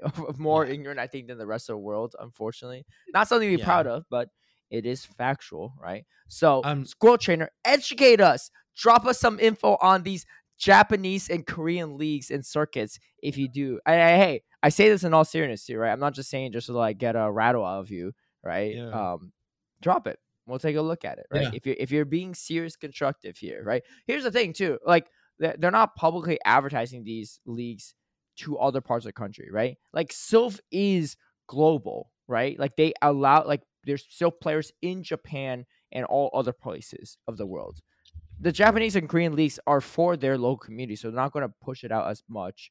And also, I just Mhm. don't speak Japanese or Korean, so if they do Yeah. have stuff, I don't know what they're talking about. Right? It's Yeah. it- you know, of course, again, it's it's a lot to expect everyone out there to know English as well, right? For the Silph platforms, but Silph at least has um different language settings on their website. Yeah, exactly. I mean, Scroll. Trapper. Scroll Trapper seems very worldly. I really like to see those links, and I promise, like Caleb said, if you post it, we will review it. We will talk about it, uh, and uh, appreciate your insight, dude. Caleb, stop being so racist against Asian people, man. Like, you got to chill out. come on, come on, you got to chill. uh, what a time! What a time. Who knew, man? Scroll Trapper, international traveler. I- Trapping I'm scrolls stru- all I'm around the world. I'm struggling right now because like I want to like the comment for the interaction, but I don't want to like endorse this obviously garbage opinion. so I'm super I'm super divided. I don't know if liking comments on YouTube actually makes a difference. Liking the video does, and disliking the video, and then comments themselves. The actual, yeah, I'm not sure, but um, Okay, I'm gonna I'm gonna reply then. Thanks, Scroll Trapper. Would love to see the links. Yeah, please do, please do. Yeah, because honestly, they're probably not even listening to the podcast. They might just come in to comment random stuff. but actually, I don't know. Actually, no, because pretty- they they're referencing something we referenced on the podcast. Dude, Yeah, what kind? Dude, this is the best kind of hater, man. The kind that hates on us and drops comments, but they're still constructive and they still listen to everything you're saying. Yeah, exactly. It's it's hate. they're hate Uh, listening. yeah. Um, anyway, Sabine Keller says, uh, while I was watching the regionals in Fort Wayne today, it was so stressful to listen to you between the battles. The music, which should have played in the background, was way too loud. I thought telling Um. you might be a good idea, though it's got nothing to do with the podcast episode. You know, that's great feedback. Uh, we'll definitely talk to our production company Mm. and see what we can do. Sometimes it is kind of loud, but it's sound is a tough thing to balance. I will say that, you know, but that's something maybe we Yeah. can we can improve on. Yeah, I think most of the time it's consistent, right? It's consistent volume, but sometimes I have recognized, like watching the streams at home, uh, it's like Yeah. overtuned, overtuned just a bit. Yeah. So uh, personally, like I'll keep a closer ear to that, and if I'm not at the event or if I am, I'll just shoot a message to production and let them. know. Yeah, we're we're also a little like we're already on the louder end, I think, uh, or at least I am with Butters. So, but I think not all commentators are, and they don't have to be, or I don't think they should be, right? Always like yelling and stuff, but that just plays even more, uh, like that plays even worse into their commentary, right? So Sure. definitely Mhm. definitely something to take note of. Thank you for the feedback for sure. And hopefully you enjoyed the regionals outside of that. Cheese Girl says, huge fan of the podcast. My question is about Go Championship Series. I love these streams, or watching these streams, and especially the drama of day two of tournaments like Fort Wayne. That Oh, said, yeah. I feel like the grand finals is a lot less hype slash lower stakes than the losers finals because both competitors have locked in their qualification for worlds. Mm, Do you feel the same way? And do you have any ideas on how to tweak the format to make the final match to be the true climax, uh, climax as ad, as it is in Worlds? As a viewer, the travel budget just doesn't feel like enough. That's actually a great uh comment and feedback there. Um, I think it's always going to be a tough situation because for Go, at least, like yeah, you auto qualify in the top two, right? Um, but you know, at least in my opinion, being crowned the champion, right, is still something, right? That's a crowning achievement. Being runner up is still an impressive feat in itself, but like you're not the true champion. You're not like like being runner up. It always doesn't feel as like definitive and timeless as being the champion of something, right? So there's always that. Mhm. It's also weird because this this is like the year uh, like we're on year two and this is the format. There's possibilities that we go to championship points and we'll t- we are actually in some ways. We'll talk more about that later in the podcast. But like VGC and TCG, where for them, you could win a regional and still not qualify for worlds, right? In fact, you have to often win. Uh, you don't have to win any, but even if you win more than one, you still don't qualify for worlds. There's one one girl in TCG. She's won two tournaments earlier this past season and did not qualify for worlds. And these tournaments had over 900 to 1,000 people. So imagine that, right? Almost 10 times the size of these Pokemon tournaments, maybe more, Pokemon Go tournaments, and Yeah. winning it all and still not qualifying for worlds, right? So like it's like that trade-off's like almost feels even worse sometimes, right? And- Yeah, but at that point too, there might be people that have both already qualified for worlds competing in that situation for championship points, or neither qualifying and neither will qualify regardless of the outcome too. So it's it is kind of weird. I get what you're saying though, right? Because there's segments like, oh, they both qualified. Like they're what are they really fighting for? I mean, the travel package is if you're uh, to my knowledge, if you're traveling internationally, right? Let's say like if you're not from Japan, right, or last year if you weren't from the UK or maybe England, then your travel reward is much higher. Specifically, Yeah. three thousand five hundred dollars is a lot. Yeah. Yeah. you know? And if you're if you're a minor like Kimmy Sweet, it's even more because then you have to have a guardian Yep. come with you. yeah. And So that, the it's price several- difference. Yeah. But again, from a viewer, like, do you really care about the extra money they get? Maybe not as much, right? Like this, like Yeah. money is not watching someone win prize money is not why people watch like esports and sports in general, in my opinion. Yeah. right? So, so I think there's a couple of things, right? Uh, You actually brought up points that I didn't consider, right? Especially comparing it to other games.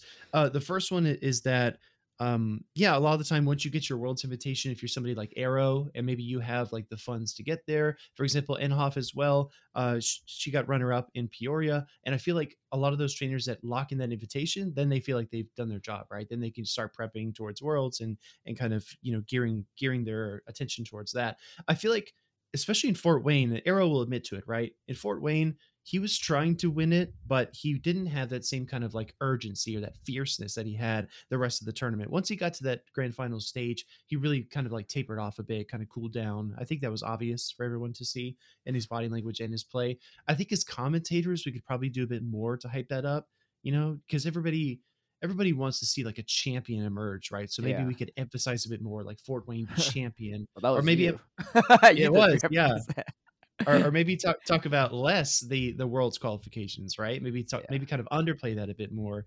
And uh, you know, that's minor. I know people that follow the series will will already know it, will Mhm. already understand it. But I don't know. Maybe there's some some things we could do. I'll think about it. Yeah, and every competitor's different, right? Like, uh, it's Yeah. from my personal experience, like Oh, going oh, going into it, I- right?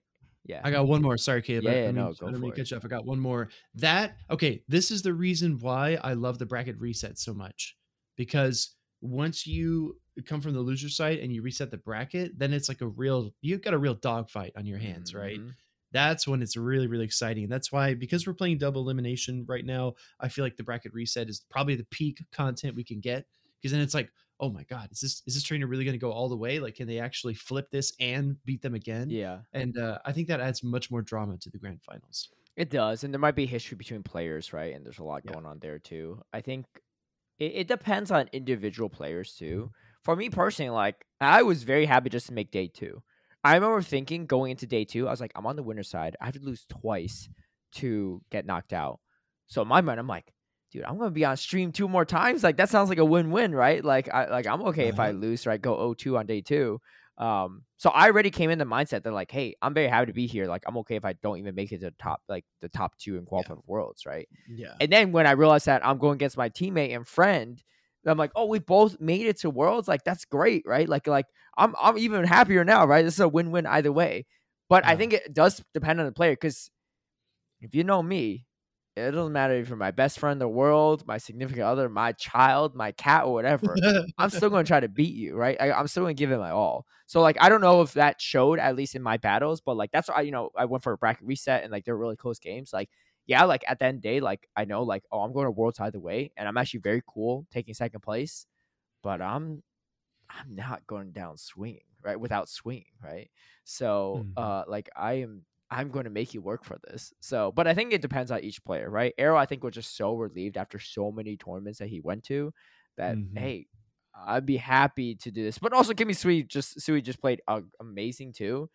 Uh, I wouldn't say Arrow is throwing or not trying, but I do get like maybe the hype doesn't feel the same knowing that they both qualify for worlds, right? And that's not like on Arrow's fault or anyone's fault. But I think it just depends, right? You know, maybe I could have smack talk Berto more or something like that to hype it up, but it just it is what it is, you know. Mhm. So Yeah, Um, yeah, agreed. yeah, it's interesting. We'll see how it goes. But you know, at the same time too, it's hard to make everything feel like worlds. But that's why worlds are so special, right? Like that's the end Mhm. all be all for the season, right? The regionals, like Yeah. yeah, they should be hyped. There's still a lot of fun storylines and things to build upon. Mm-hmm. Internationals as well, right? Like it's not the end all be all if you win internationals, not. But being the North America international champion is still a huge feat, or being Europe international champion, etc. Right?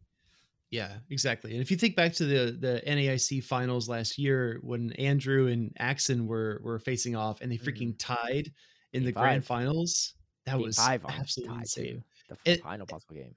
Dude, and then you look back at uh, Axon placing second uh, behind Dialap. Axon had kind of the same vibe that Arrow had, right? He was really happy to get there, got to the grand finals, uh, ended up losing to Dialap, but after that, he was like, you know what? I'm just happy to get invited to Worlds. Yep. You know, Exactly. so Um, but yeah, that's an interesting perspective, though. Thank you, Cheese Girl, for providing that. Uh, Derek Cruz says the Caleb and speediest chief combo is second to none, but the addition of Butters was perfect. He goes against the grain with unconventional preferences and adds even more color to the conversation. Definitely should be a mainstay. Yo, for Let's sure. We'll, we'll let him know. Also, I've been thinking about phrases you both say that always make me laugh. For me, it's it be like that, which after I read that, I'm like, You- oh, you do say I that. do say that. I do say that. And then Sweetie Sushi. Oh, come on. Wait, you say it. You say it. come on. That's it. That's Oh, it. come on, man. Yeah, yeah, yeah. I feel like it's That's usually ac- after I roast you or something, right? I call out accurate. Yeah. It's accurate. Yeah. And then after that, I say, it'd be like that. Yeah.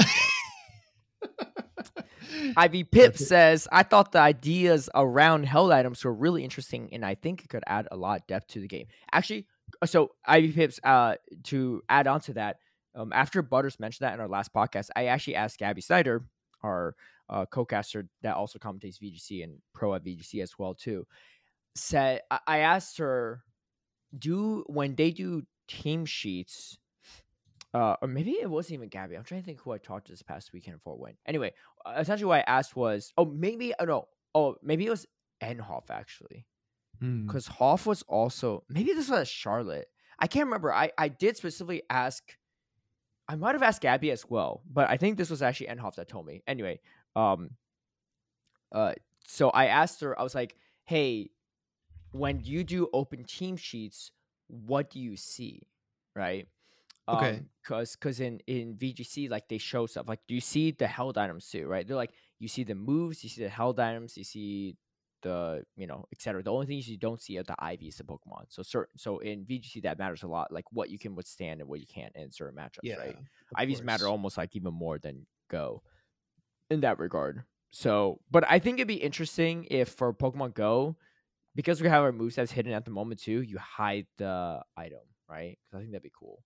And Mm. if one day we move into the direction where you are showing movesets, I think hiding the item is still cool. I don't know. I mean, I guess the reason I Yeah. show the movesets is to make it fair for like stream purposes. But I wonder if an item, if you have a held item and go, if you can't even see it while battling, that could still be some interesting tech. Like let's say I don't know what like assault vest would do. Let's say if you have assault vest Bastion, right? You don't actually know. You can't. You're not sure what item they're holding even after battling them on stream, right? That could be interesting. Oh. I wonder I wonder if they could actually display the held item like maybe on the battle screen somewhere. Like maybe when the Pokemon Yeah. comes out, it could be like above the or below the shield. that? I don't like a best buddy ribbon be- almost. Yeah. Yeah, it could be like that. Yeah. Um, so I think about Pokemon Unite, right? Like the the emblem setup is not uh incredibly apparent Yeah. during the game, but the but the held item is always shown. You know. Uh, on the load screen. On the load screen for your team, yes. But for against your opponent, you don't see their items. ah, There's a okay. few items so on their side that you can I think you can see what they have.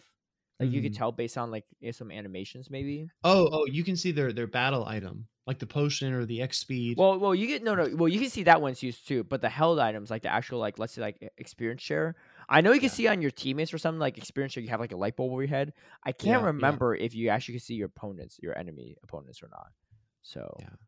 but anyway, don't that's a cool thought. I would love to see that. Uh, Ivy Pips also says, I do think a change like that might necessitate going to open team sheets at tournaments. So, oh, dude, just reading our minds right here, just continuing on my Yeah, thought. for real. Maybe I'm in the minority, but I think giving more information to players will only help with skill expression, especially if we introduce a big unknown buff in the form of held items. I think that's true. I mean, honestly, open team sheets, open move sets, I think unfortunately remove some of the spice factor, right? Like if you face a Mew, like you're gonna know everything, right, ahead of Mhm, time, which is mhm. like one of the biggest things from Mew. But even Medicham move sets is huge these days, right? Yeah, true, Medicham being a true. big one. We see even saw foul play Trevenant, I think, from Shadow Brady in one of these tournaments. Mhm. Like it's there's some interesting move sets you can run, but at the same time, from a fairness perspective, it's just like completely more fair to show the move sets ahead of time Yeah. because when you battle on stream, you have a you're, you're hugely disadvantaged for later rounds, especially going to day number two. If someone makes it to day number two and isn't even battling on stream, then you're like, I don't even know what moveset they run because they weren't even on stream ever, right? Yeah. Kind of wild. Well, if you think about so if you think about uh, a trainer that is facing somebody who maybe they have a Lola Ninetales on their team, and Mhm. based on the rest of their comp, you think it's a Powder Snow Lola Ninetales, but you go into game number one, and then suddenly it's two Shield Charm A nine in the back, then you Mhm. kind of like feel like you were slighted. So I think if if the open team sheets were present, I think that game one would be less about information gathering and more of like a real actual battle instead of Mhm. just like figuring out what your opponent's likely likely move sets are, which Right. would change the dynamic quite a bit. Yeah. Yeah, it really would. Yeah. Yeah, there's pros and cons to it. Like I think having move sets hidden completely is nice if you could avoid other players having advantage over not being on stream, but there's no way to avoid that in my opinion. Unless you like stop spectators or spot stop participants from spectating, which is like there's no way, right? Yeah, it's Also, impossible. Yeah, Yeah. yeah. Like don't watch, right? Like no, there's no way. Manning says, so cool to hear you reflect about your start to play Pokemon Journey. Also cool. I could personally share those moments with you in Frankfurt. Dude, absolutely, man. Uh yeah, our first ever broadcasted tournament, second ever tournament in general after Liverpool was at Frankfurt and we were all there. Manny was there too. Dude, I should have I should have gave you the heads up, man. The second Yeah? night we were there, right? You went with Zionic to the KFC spot yet again in Chipotle. Remember? You as a crowd, you all went as a crowd. Yeah, night, yeah. we- right? We, all went to the the- mall Because the Yeah. first night, uh, it was me and Zionic. We went to Chipotle because you and Bunch passed out, right?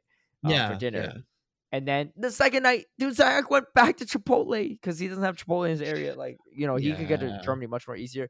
And you all joined him. And I remember specifically hitting up my patron and friend Manny. I was like, yo, That's right. just take us to the most German place. I don't care where it is. It was me, Dude, Manning, and then London joined us as well, too. It was a great time, the three of us. And I had that you had this huge pork pork knuckle. knuckle. Pork knuckle. Yeah. The I giant- remember, I remember. beer, German beer. You sent which is my uh you sent me favorite beer, pictures of it. I did. I posted all over Twitter. That was a great time. Yeah. Hey, next time Yeah. round, you know not to follow Zionic for food advice. You know, I love Zionic, but it's true. that man was eating Chipotle and KFC at Frankfurt, Germany. Yeah, Come on. the, the, the, the palate is not uh it's not as worldly as I would have hoped. I mean, it's a good thing he's in the UK. oh my goodness. If you know, you know. If you know, you know.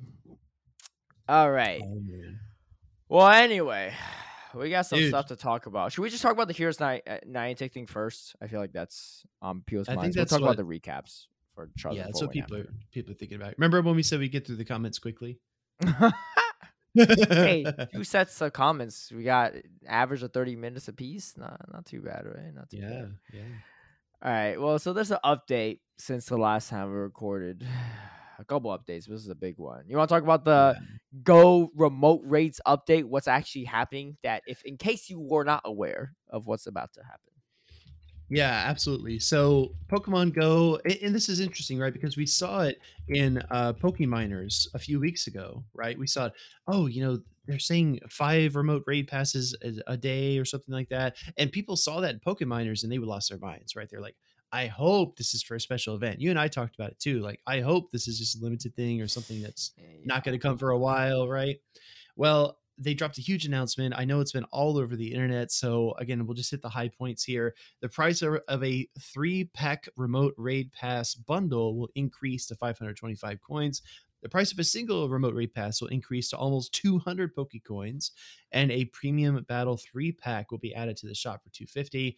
And you'll be limited to five remote raid passes per day. So essentially, what they're doing is they just kind of like put a pillow over the face of remote raiders and said you can only do five you can only come up for air five times a day and that's just it because we want you out raiding in person and people are pissed about this because you know uh, during the whole pandemic we had obviously the world changed a lot right? You couldn't go out. It, it, i remember dude i remember at the beginning of the pandemic going to the grocery store and not feeling safe even wearing a mask because you read about the virus. It was so small Mm. it could get through a lot of the the cloth mask. And i remember taking off my mask and throwing it away after going to the grocery store right?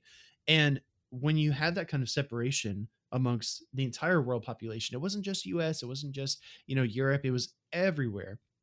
People had to find ways to come together and they came together online right? I think that's obviously what happened with everyone and this online rating community that came of that allowed you to connect with people from across the world who were having a shared experience no matter how far apart you were.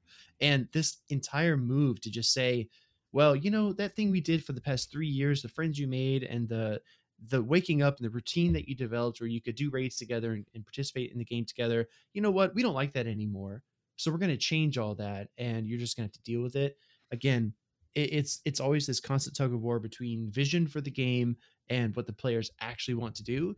And the amount of stick versus carrot here is really what bothers me because people beg Niantic to play their game. When it crashes at GoFest, when we have these big events and it doesn't work. We're really upset. Like companies, companies would kill for this. Companies would kill to Mhm. have customers as loyal as we are. They would Yep. literally do terrible things to have people that really cared as much as we care. And then to turn around and say, you know what? Even though you care so much, we're just gonna do do this other thing because it aligns more with what we want to do. And if you're not along for the ride, you can just hop off. I mean, it's it's just I don't know. I, I'm speechless. I don't know what to say about it. So, and speaking of get more stick than a carrot, the, the little baby carrot we get out of this is trainers to participate in five star raids or earn more candy XL than before. No specification of more, right? What is it? What, guaranteed three to like guaranteed four, guaranteed five, they're- right? Not, I thought it was rare XL when I first read it. I was like, eh, that might be okay. No, it's just regular candy XL. like what? They speak like lawyers. They speak like lawyers, right? Like you don't want to define things because then if it's three or it's five or sometimes it's seven, then people can try to call you out for it. So it's always like very vague, very, you know, uh loosely defined. dude this and this impacts everyone too you you i you know better than most right listening to this because we're friends and you see my online presence in the game i almost never remote raid like i legit Yeah. like i personally don't even really buy remote raids i just like go out and do them because i just like i'm not a big raider in general right and like it just it, for me it's like takes more time than anything else i'm not a, a lot of big raid groups and stuff like that but i'll send raids right to friends and stuff like that but this impacts everyone, right? Just because it doesn't impact my day to day, it does impact my day to day in some ways because there's a lot of rates I can't do. I live in LA and there's a lot of rates I can't do if, like, I legit can't do without remote raid people joining, right? And, like, Mhm. yes, 2017 up to 20, early 2020 was a different time period. But like you're just not going to be able to just revert everything. You hope that things are the same. Also, like it's different, right? When you drop legendary birds for the first time in 2017, yeah, people are going to drive around and do all this stuff. It's hype and stuff. It's first time, right? When you're dropping uh, Rayquaza, Kyogre, and Groudon for the seventh, eighth time, people are not going to go do them, right? Especially Primal Kyogre. How the heck are you going to take that out without remote raiders, right? That thing was a pain, right? Oh, like, dude. It's just- before you go different. on, yeah, before you go on, I I really love this post by PV Poke. I don't know if you saw it or not. You, Dude, prob- I you, love you're probably thinking post, but yeah, read, read it off. you, you're thinking of what I'm thinking of. Uh, so PV Poke, when this first came about, PV Poke posted on Twitter and said, "The fact is not lost on me that these changes were implemented after the primal reversions were released. So Niantic was Mhm. was you know content with letting everybody raid these Pokemon remotely at this event that was exclusively in Las Vegas, right? That was fine." Right to let all the remote raiders just cash in on this brand new concept, this brand new Pokemon. I mean, dude, I remember I remember when Celesteela uh, was released, right? And you looked at Poke Genie, and there were two hundred thousand people in the queue. I can't Mhm. imagine what those numbers look like for the primals, right? dude. How, y- y- again, how you even gonna do Celesteela now, right? like you, well, you, oh, I guess you get five remote raids per per week now, but at a premium cost. See, right? That's the thing too. They're also increasing the prices. I, I don't understand, right? Like you're talk about talk about talk about the stick over the carrot. You you brought a whole bat, Dude. right? Like this even like a branch. Dude. Uh, and, and again, if you think about it, like if Niantic wants to build up local communities, maybe they should be focusing more on building local communities than on just like trying to nerf and destroy the global community. You know what I mean? Yeah, increase the increase the carry if you want to, right? Keep the remote Yeah. rate same. Actually, drop like more reasonable rare XL candies. Okay, well let's do a quick check, right? I, I I said it right. I don't I don't personally remote raid much, so safe to say I have done vast majority of my rates in person, and so in person rates supposedly have a higher uh counts a probability of dropping rare XL candy, right? Guess how many rare candy XLs I have? I haven't spent a, well- I haven't spent a single one. Like I haven't dropped a single one to any legendary or mythical. you've got 50. No, I'm more than that. But 151, right? But still, 151? Okay. 151 after all these years of rating, right? And for however long they drop rare XLs. These are also I also got rare XLs from leveling up to level 50 and everything like that. Yeah. I haven't yeah. spent a single one, and I'm barely halfway to maxing out a Pokemon to level 50. and, if it's a shadow, I'm not even halfway. I'm not, and, and I, I literally still can't even make like a level 50 Zarude or Meloetta or whatever, right?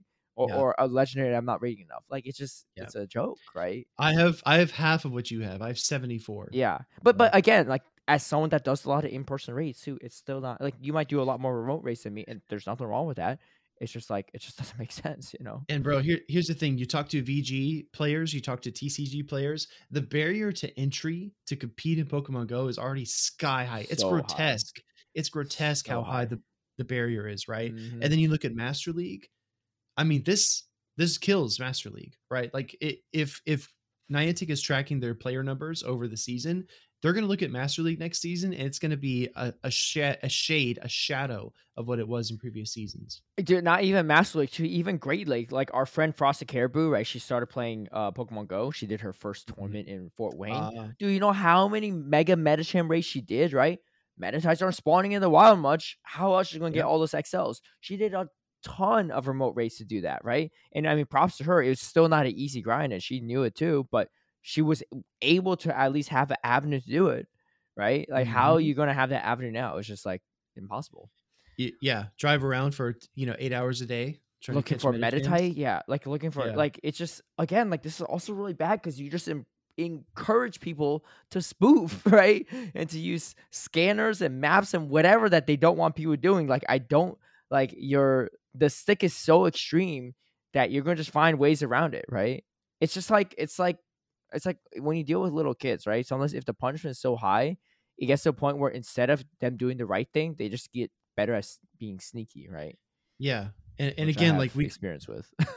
we- could have we could have even gone the the frog in the pot method, right? Where things slowly change over time. The and then frog it in the pot method?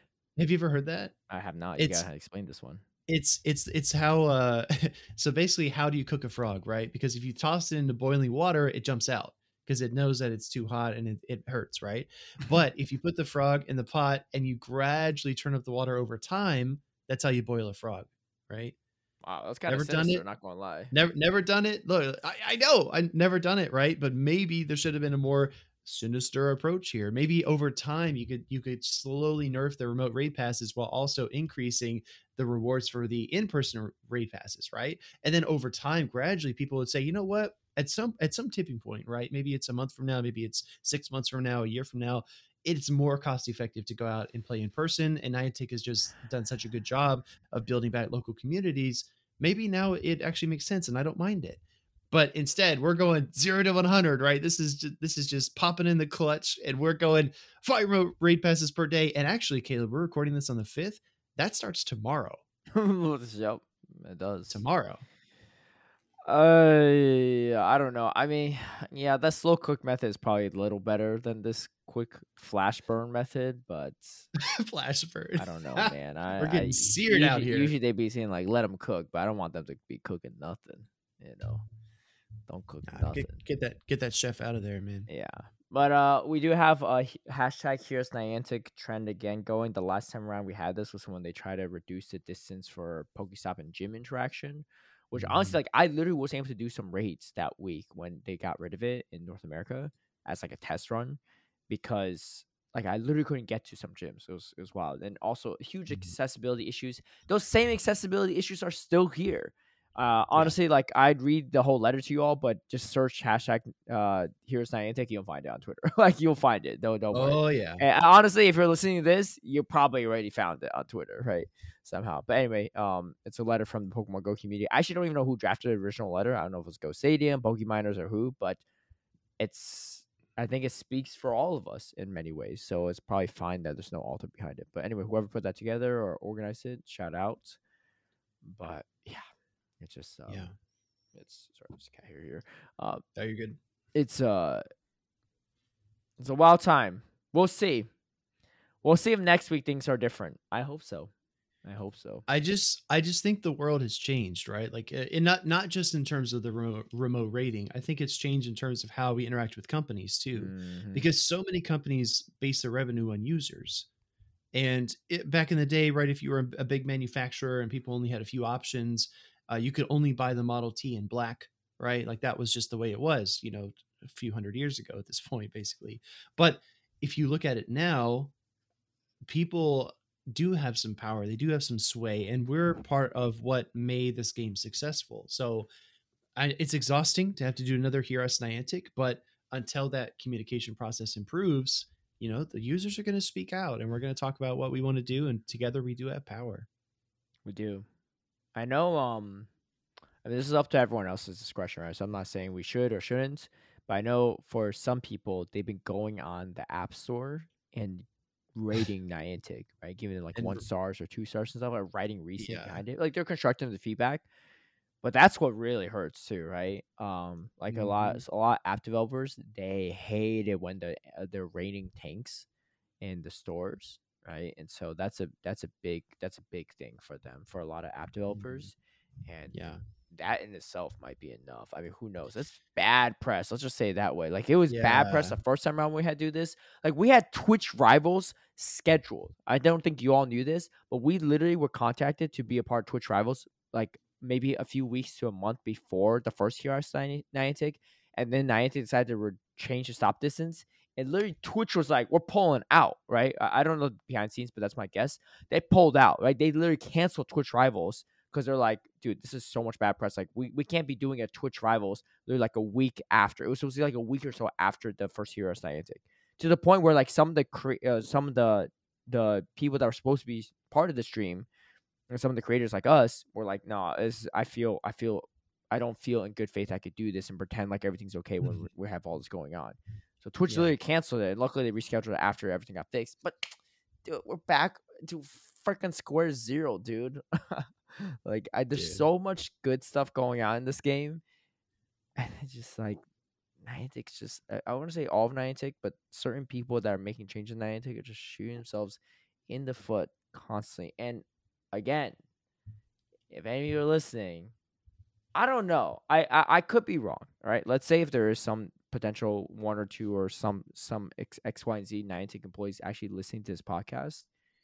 Do you think there's a chance that they're actually with the whole like nerf remote raids? Or do you think they actually do like you, you like of course like just because you listen to our podcast doesn't mean you have to agree with us, right? I think a lot of our listeners Mhm, uh, mhm. Squirrel Trapper a great example. You don't have to agree with us, right? But the thing is like I do wonder like do you where do you think they sit on this? Well, I, if you think about it, right, a lot of companies talk about the CEO role as being, or not, not at companies, excuse me. A lot of people talk about the CEO role, CEO role, and say, "Oh, they're getting paid these millions and millions of dollars, and they don't even do anything." Right? They're just kind of like the executive sitting on top of the the pile, so to speak, and they don't have any real real work to do because everyone else that they're paying beneath them does the actual work. That's true and also untrue because the CEO makes the decision for the direction of the company Mm-hmm. right? So what we're seeing here, I if I had to guess, right, if we did an internal poll of all of Niantic right now, I feel like a large number of them would be opposed to this change. But it doesn't matter what everyone else says if the CEO and the leadership decides to take the company a certain direction, right? Yeah. And sometimes sometimes you have to trust in that, right? Some companies need to trust their CEO to pave a new frontier or develop a new product and take a risk or whatever it might be. But I feel like in this case, you know, it's kind of uh kind of not the right way to go about it perhaps. Um a little bit rough. Yeah. I will share one last thing too. This was actually Sure. from Pokemon Go Hub. But this was actually shared with Go Hub by a Niantic community manager. So maybe some insight Okay. from from within. Uh, all it said is amount of in-person uh, tier five candy XL drops will increase significantly, with the goal being to make in-person rates more lucrative for XL candy, ensure continued and even wider participation in Master League. In quotes, right from ensure to mm-hmm. Master League. The intent is to increase Master League participation by making level 50 Pokemon more accessible and require far fewer raid passes than before to level them up. The number of remote raids required to level up a single level 50 Pokemon will be significantly greater than in person raids, at least with respect to Candy XL, a direct result of larger in person XL drops. I mean, but the thing is, like, you're already limiting the amount of like it's if the candy. uh, I'm just inter- interjecting my own logic here. If you're increasing the candy XL and in person versus remote raids, even if you don't have a limit on amount of remote raids per week, it's still going to take more raids, right? But you just can't even like it's like yeah, you could take the scenic route with you know the the remote raids, or you could just do like the more efficient route and do the in person raids. But the problem is the scenic route, you can't even get to the final destination because you are limited on how many you can do, right? Like I don't know. Anyway, and the last line is Niantic does not sell or share individualized player data with third party sponsorship partners, and they don't ever plan to do so.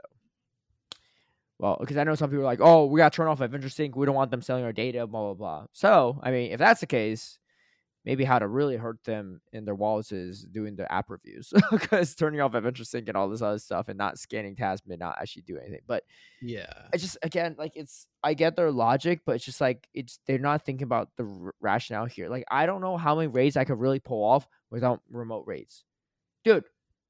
You know how many people I've raided with in person in in my location since moving to LA, right? In my local neighborhood, eh, For context, how long have you been in LA? June of twenty twenty two, So so coming up on a year. coming up on a year, yeah. Um, 10, Uh how many? Uh you've done less less than a dozen. I've raided with maybe two people, two people in person. And you know what it was? Dijon was What? visiting out of town. We did Guzzlord raid hour together, right? So of course he couldn't come around and do some with me. Yeah. but the rest of the yeah. people that joined the raid were our friends. But also Guzzlord, you can actually solo or do with two people, so that was fine, right? So Yeah. of all the raids, that would have been the easiest one to do, but without anyone or just with one friend. And another one, one of my friends was like, uh, when she visits and stuff, we just do raids. But like that's it. But like it's I'm not hitting up anyone random in my area. I don't know this. I don't know like what they're like, right? I don't know the community here. Also, like it's a safety thing too, right? People don't feel comfortable with some random people sometimes. Like there's real stranger danger sometimes, right? Especially like Oh, yeah. you see it right in a lot of areas. So it's just like, and you're putting people in these positions. It's just like so like it makes them uncomfortable. They don't want to do it. Like you just. Uh, like your I whole still- message I- is like going and playing the game safely, and this unfortunately, uh, it's not Niantic's fault. There's just weird people out there that make the game unsafe sometimes, but it's an aspect of life, and you have to deal with it. And well, now you have to deal with it, right? You didn't have to deal with it before. Now you have to deal with it. Yeah. Yeah. i mean, especially for for female trainers as well. That's like an Mhm. a whole nother level of concern. And again, I don't, I still don't understand why there's not more effort to build up local communities. I don't know if you need to use campfire to do it. I don't know if you need to have like your first raid that you do of the day where more than five people participate in person, you get like increased spawns around the gym. I don't know what it's going to take, but there are so many carrot ways to incentivize people to go out. And again, like this whole thing you just read, Caleb, where they said that they're going to give you so many more XLs. It's going to be so much easier to level up a Pokemon to level 50.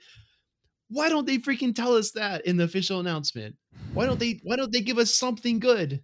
Why don't they say, look, you're going to get like 10 XLs per in-person raid, so you should really do that and that's how we're going to balance this thing. No, they just give us the bad news. Yeah, You know, I, I don't it's ah, a fire God. extinguisher. They're just trying to put out some fires. I think. I don't get it, man. I feel like the the the PR is okay. I'm gonna stop, dude, before I get too fired up. But the PR is is just not. Dude. Uh, it's not well managed. Let me just say, if you're trying to go into the PR industry one day, right, you should work for a Niantic first, I- be an intern for them, because you're gonna get plenty of job experience off of this one, right? That you can I- tell I in all know- future interviews. Let's just put it I know a company that need that needs help right now, and uh, Send in your applications. Uh, yeah, seriously, seriously. oh God. Uh, anyway, so we'll see how this goes.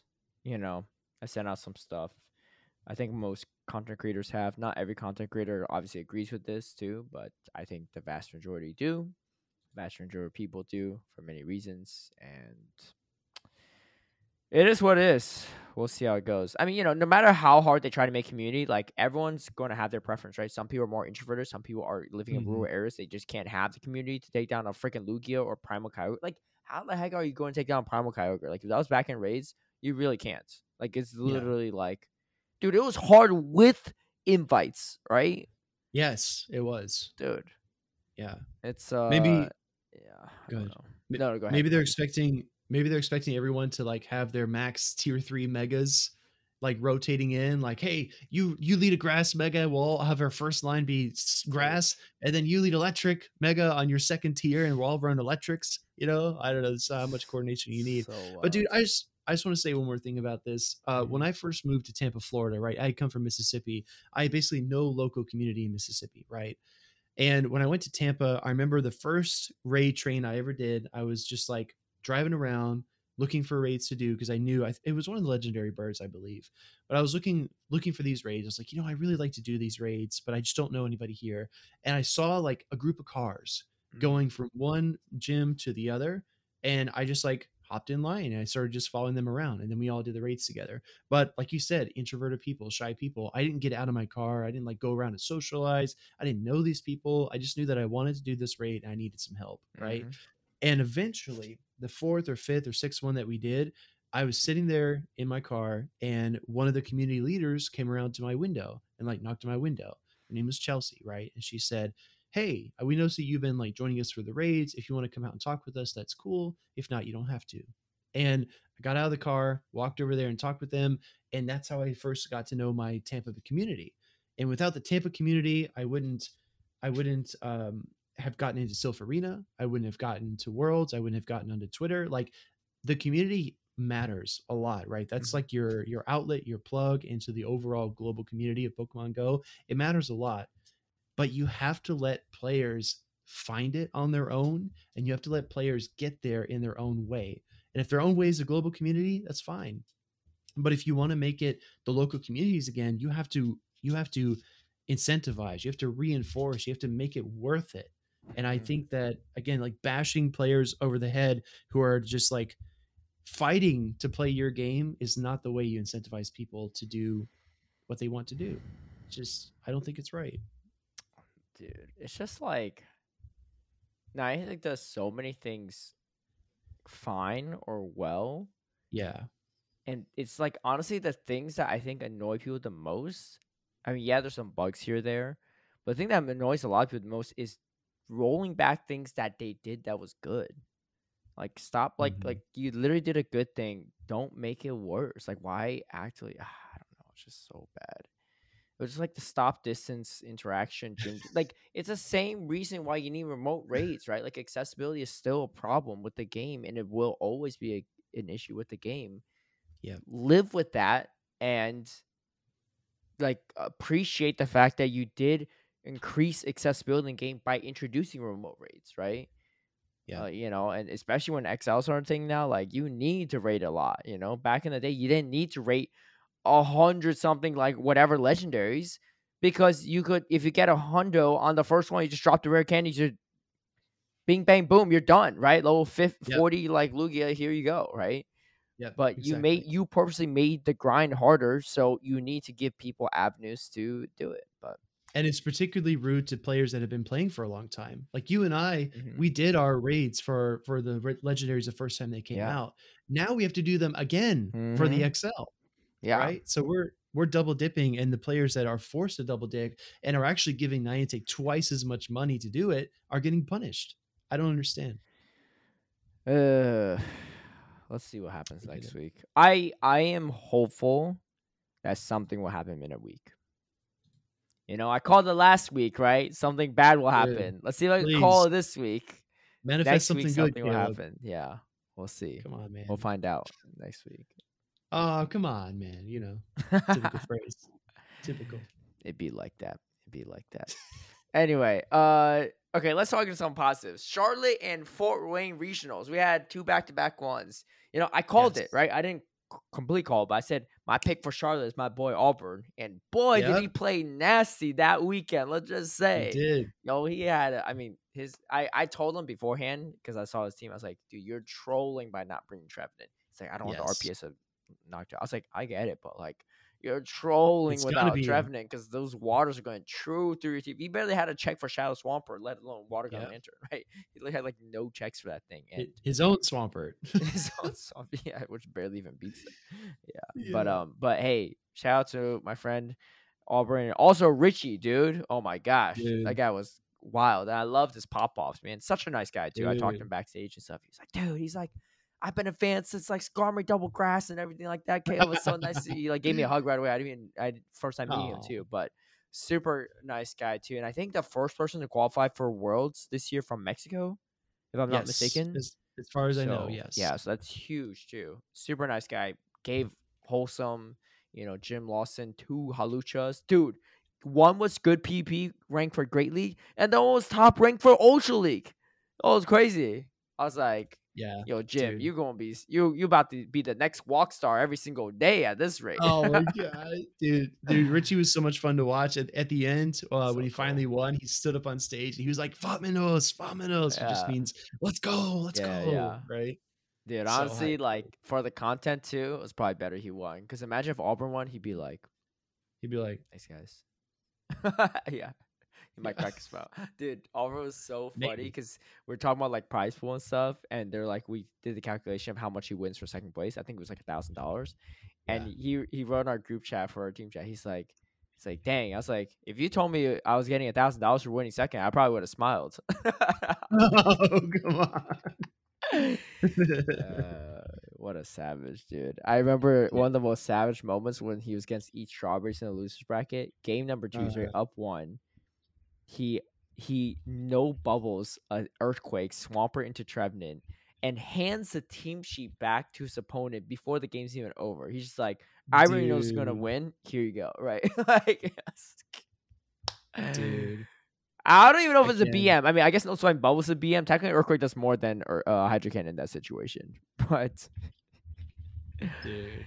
It was insane, right? And like Auburn again, one of the most consistent trainers in the world, especially in So Go good. Battle League.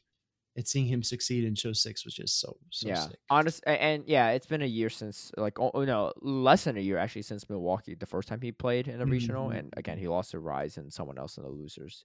But um, but yeah, I mean I feel like Yeah. he's only gotten better too. So it's good. I mean he would honestly be in contention in my mind for one of the best trainers at NA if he went to more of these tournaments. It's just that Oh, he hasn't been proved. He hasn't had.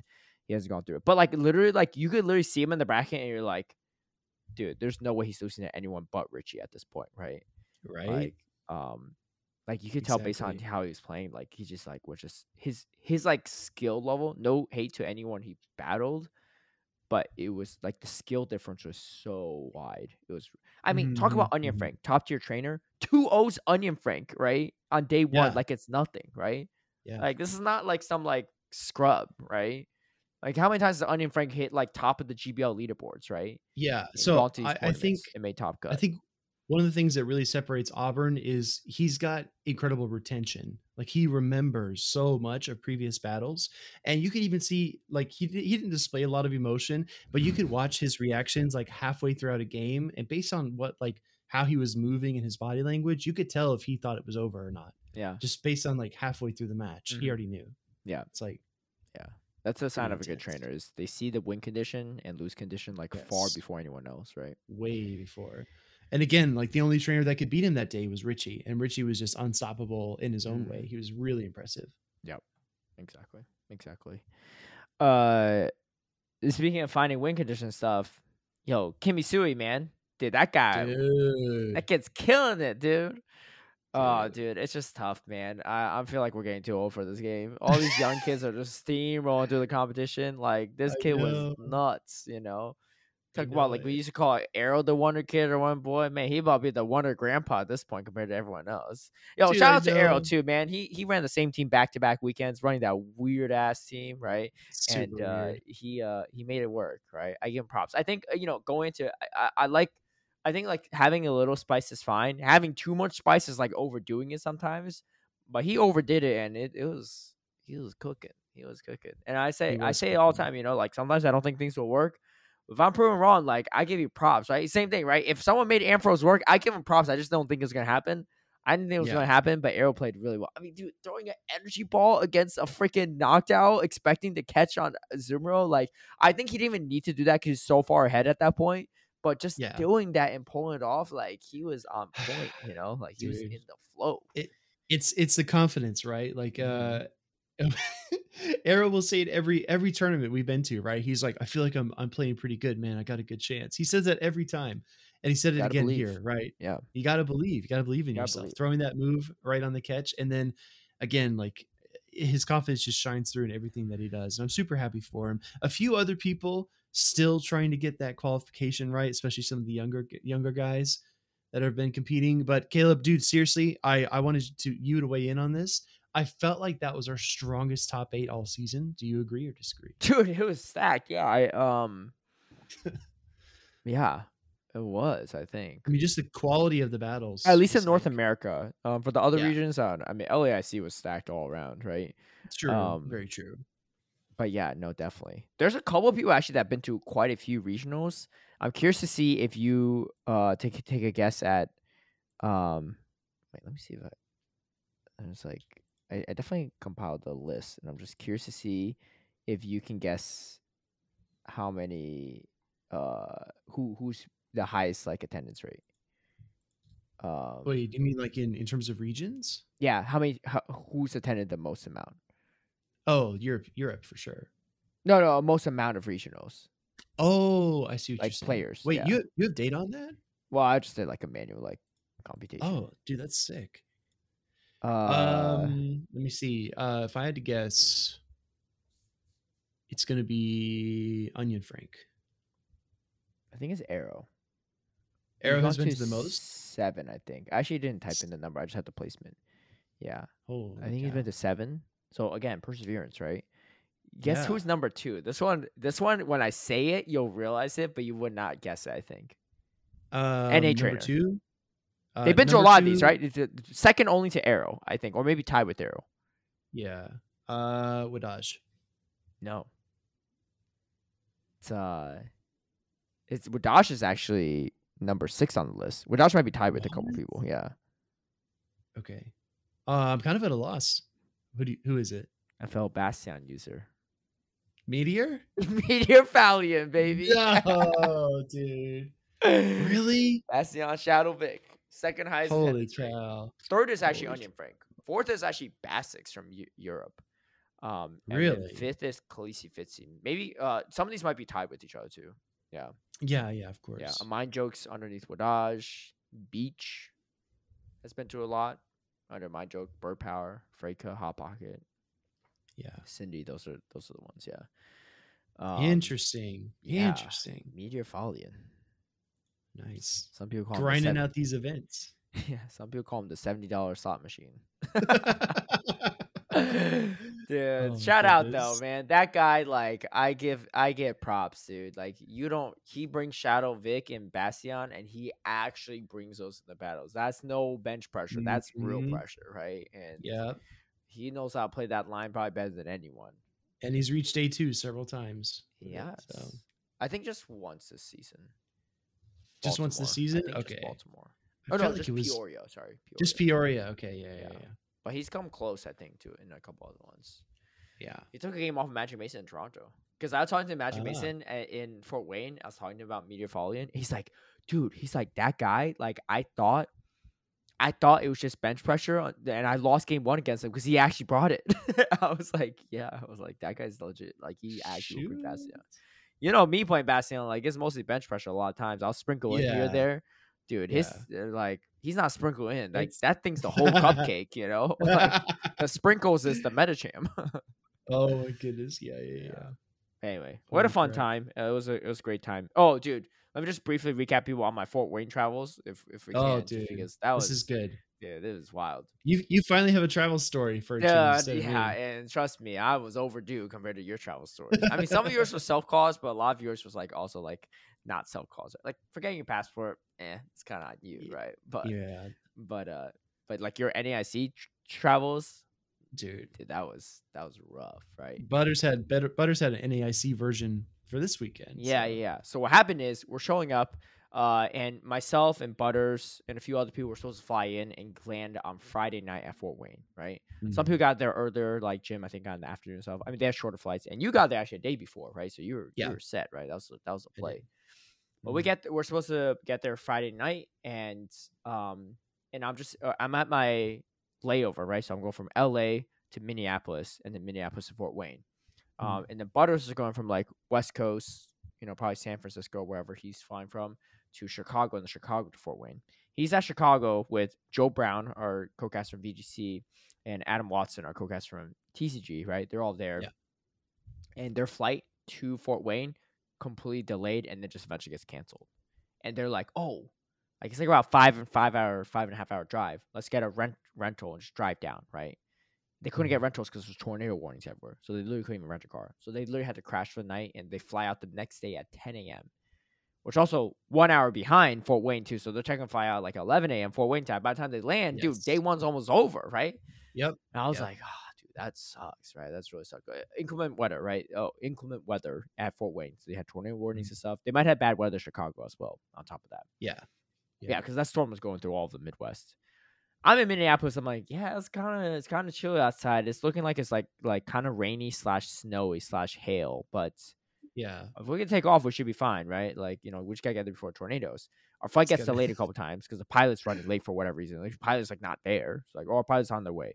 I'm like, Okay. dude, all right. Kind of kind of hard to fly without. Yeah, pilot, yeah. I was like, dude, why can't you be on time for your job? Like, if I was an hour and a half late, like, what the heck? Like, the guy was like literally an hour and a half late. I don't know why. He wasn't coming off another plane. I think he was just, I he's stuck in traffic. Like, it's Minneapolis, right? Is there that much Mhm, traffic? I don't know. mhm. Maybe I'm not super familiar with the area. But for whatever reason, the pilot's late. So we get delayed because of that. We get on the plane finally, right? I'm texting like our production team, be like, oh, like, I'm still on the way, like, you know, whatever, blah, blah, blah. All right, okay. Our friend, uh, Major Bowman, Jake, VGC caster, uh, is also departing from some other Midwest city that's also like an hour away.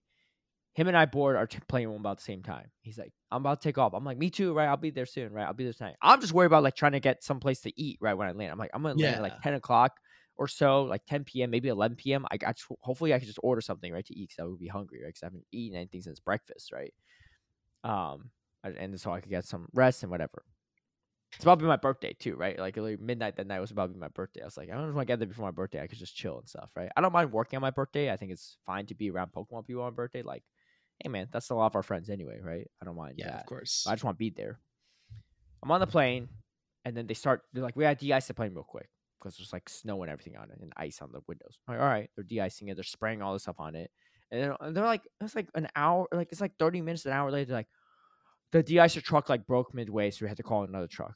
Like, all right, call another truck. Right, Okay. truck comes right, and it's getting colder and colder, and like and it's getting snowier, right? But it's like getting evening time, so it's obviously not as warm. Other de-ice truck comes and spraying stuff and stuff like that. They're like, all right, we're about to take off soon. Uh, we're just like next on runway. 30, 30, 45 minutes later, they're like, oh, um, yeah, no, we're gonna have to uh replow the runway because we waited so long that like it got like iced over again. I was like, what? All right, so wait for a replow. Then finally, they're like, actually, we're gonna take another runway because it's taking too long to replow. So we're gonna, we're we're we're about to be queue up soon. We're like third in queue, right? Like just get get get ready, right? Sorry for the delay, dude. Jake Major Bowman already lands in Fort Wayne, and I'm still on the runway, right? I'm like, what is going on, dude? I'm on this run for two and a half, three hours in the plane, right? Luckily, they are a upgraded me to one-hour Comfort flight? Plus, but yeah, literally just sitting there. I'm like running out of things to watch on Netflix, right? I'm like, what is going on? I have my phone on airplane mode for the longest time because I keep thinking we're about to take off. I keep taking off, and people are like, "Where are you at?" I'm like, "I'm still in Minneapolis." They're like, "What?" I'm like, did, "Did you land yet?" I'm like, "No, I haven't moved." It's a one hour flight, right? Finally, we take off. Dude, I'm telling you, when we take off, there's more ice and snow on the windows than before the de icing happened three hours prior because there's so much that happened since then. I feel like the pilots just gave up and like, let's just do our best, right? I'm like, I'm not, am I about to die? Like, I feel like if, if de icing was that important, it looking real bad right now. So, anyway, um, yeah, so that happens. We finally take off, right? We finally take off, and uh, and I take a nap, right? I'm like exhausted at this point. I wake up, we land, and I open my phone. I'm like, damn. I was like, it's midnight. That's like probably midnight. I was like, well, at least I got to Fort Wayne, right? And so my friend uh Dijon texts me, right? He's like, hey, let me know when you land. I was like, hey, I'm here. Uh, just got to Fort Wayne. He's like, you're at Fort Wayne? I was like, yeah, why? He's like, I'm pretty sure in Detroit. I was like, what do you mean? I took a flight to Fort Wayne. Why would we be in Detroit? He's like, he's like, dude, I I'm literally checking your online flight status. I'm pretty sure this is the only flight that you possibly could be on from Minneapolis to Fort Wayne, and it says they reroute your plane to Detroit. I was like, hold up, what? Because I fell asleep. Right? I didn't hear any announcements. I open Google Maps. Um, I zoom out. I'm in freaking Detroit. I'm like two and a half hours drive to Fort Wayne. I was like, what the heck? And I find out because all the inclement weather and stuff, it got bad. Because I, I was talking to you and Wholesome before I took off. You all said like the weather's not too bad, right? But I think by the time yeah. that time rolled around, the hurricanes are picking up. Dude, if only we didn't de-ice for three hours so the pilot showed up an hour and a half early or like on time, I would have got there, right? Because Jake obviously was able to land his their their plane right on time. So clearly, yeah. what's like if we just left on time or whatever, would have been fine. But because of all the delays and all the other stuff, it took forever. I get off the plane. I'm like, dude, how am I gonna get there? Dijon's like, dude, I don't know. Uh, and then they're like, maybe they'll they'll try to fly you out still on the same plane. No, they're like, we're laying the plane for today. We won't leave until 10 a.m. tomorrow. Which again, also same situation. I would be leaving technically 11 a.m. Fort Wayne time, and I'd be late again. I'm like, dude, I can't leave Speedy and Wholesome by themselves. Right? Three people commentating is one thing. Two people is like near impossible because you need someone to commentate with, but you need someone backstage doing all the admin work. Also, you teams, need some type of talking breaks, right? Like, there's just no way, right? You could do two. Three is like kind of doable. You really stretch very thin, but it's possible, right? We we've done it for NAIC before. We can do it, right? I'm like, dude, I was like, what is the situation, right? I'm thinking like, can I like rent a car? Nothing, right? And I go there and they're like, yeah, we'll give you a hotel. You should get a text message or email from it. It's like, I was like, I didn't. And like, did you book your flights and stuff? I was like, no, the company I work with, I, that contracts me books my stuff. So they're trying to figure out how to even get my hotel information for the night, and they can't even get that.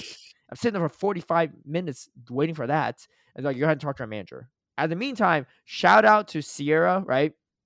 VGC caster. She was hitting me up and she was like, because she drove down from Canada, right? And she picked up mm. actually Gabby Snyder on the way because Gabby's flight got delayed. And she was supposed to be on the same flight as me from Minneapolis to Fort Wayne, but she knew she wasn't going to make it because of the layover, like because of her yeah. own flight delay from first leg. So she got picked up from um, Sierra actually on her way. I think she flew into Chicago or somewhere, right? And they picked up Gabby on the way. Mm. So she took a second flight. And um, so they're driving down. And they literally were an hour away from me and they stopped for the evening because the weather was getting so bad. And so they stopped at some random hotel on the way to Fort Wayne from like Detroit. And she mm. messaged me, she's like, Hey, honestly, we're about an hour away from you. If you can take an Uber from there the airport to there, you could just drive with us in the morning at 5 a.m. I was like, dude, they can't store my hotel information. Bet, let's do it, right? So I go, I try to pick up my luggage from baggage claim. Dude, baggage claim people are like, yeah, uh, your luggage is not going to be out for a while because there's lightning out there. And like, I'm like, what? I'm like, it's already no. like 2, 3 a.m. I'm sitting there just GBLing in this like desert airport, right? Because I'm like, I have nothing else better to do, right? Playing my janky Master League team that like my budget Master League team. I'm like losing like most of my battles, but I'm just like, there's like 3 a.m. Uh-huh. or so. I'm like so tired, 3:30 a.m., almost 4 a.m. And then finally, like, uh, like it's I'm still waiting for this. I was like, is this coming tonight or what? So I talked to the employee, right? Because they said conveyor belt three is where it's coming out on the announcements and the employees there. I talked to another employee. I was like, hey, like, is this coming or like what? They're like, like, oh, I was like, the bag should be out by now. I was like, well, they told me something about lightning. And she's like, uh, well, like you're gonna have to speak with our office there then, because I don't know, see if they have your bag, but like it should have been out by now.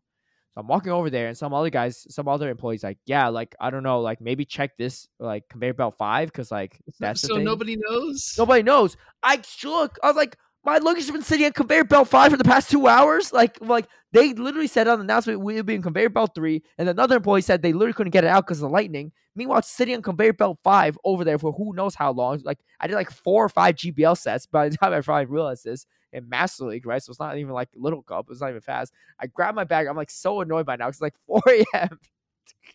Could have left like three hours prior, right? At 1 a.m. I, I like literally Sierra's messaging me. She's like, oh no, sorry, it was 3 a.m. around this time, right? Uh, I was there for like two extra hours. She was like messaging me. She's like, hey, are you almost here? I was like, dude, I'm still waiting for my freaking bag. Finally get my bag. I call Uber. Thank thank God my Uber driver was on a mission, right? He drove quick, right? Shout out to that guy. didn't say a word. I was meanwhile like texting like Delta like for customer service the whole time. And then I get there at like 4 a.m. Like, hey, how's it going? And I just crash on the couch, right? Uh, Mhm. Uh, and we wake up at 5 a.m. I honestly don't even know if I slept, right? Again, people are like Dude. wishing me happy birthday on the East Coast when they're waking up, and I'm like responding at 5 a.m. like instantly. My mom's like, "Wow, you responded quick." I was like, "Yeah, dude, you don't, you don't, you don't want to know, but I have not been." asleep." Yeah, yeah. I've not eaten anything since breakfast the other day, right? Like, it's so we wake up at five. Shout out again to Sierra, right? She drove uh, myself, Gabby, and her boyfriend Joe, who also got second place at VGC. He needed to be there early, which worked out perfectly because I need to be there early for call time and rehearsals and stuff.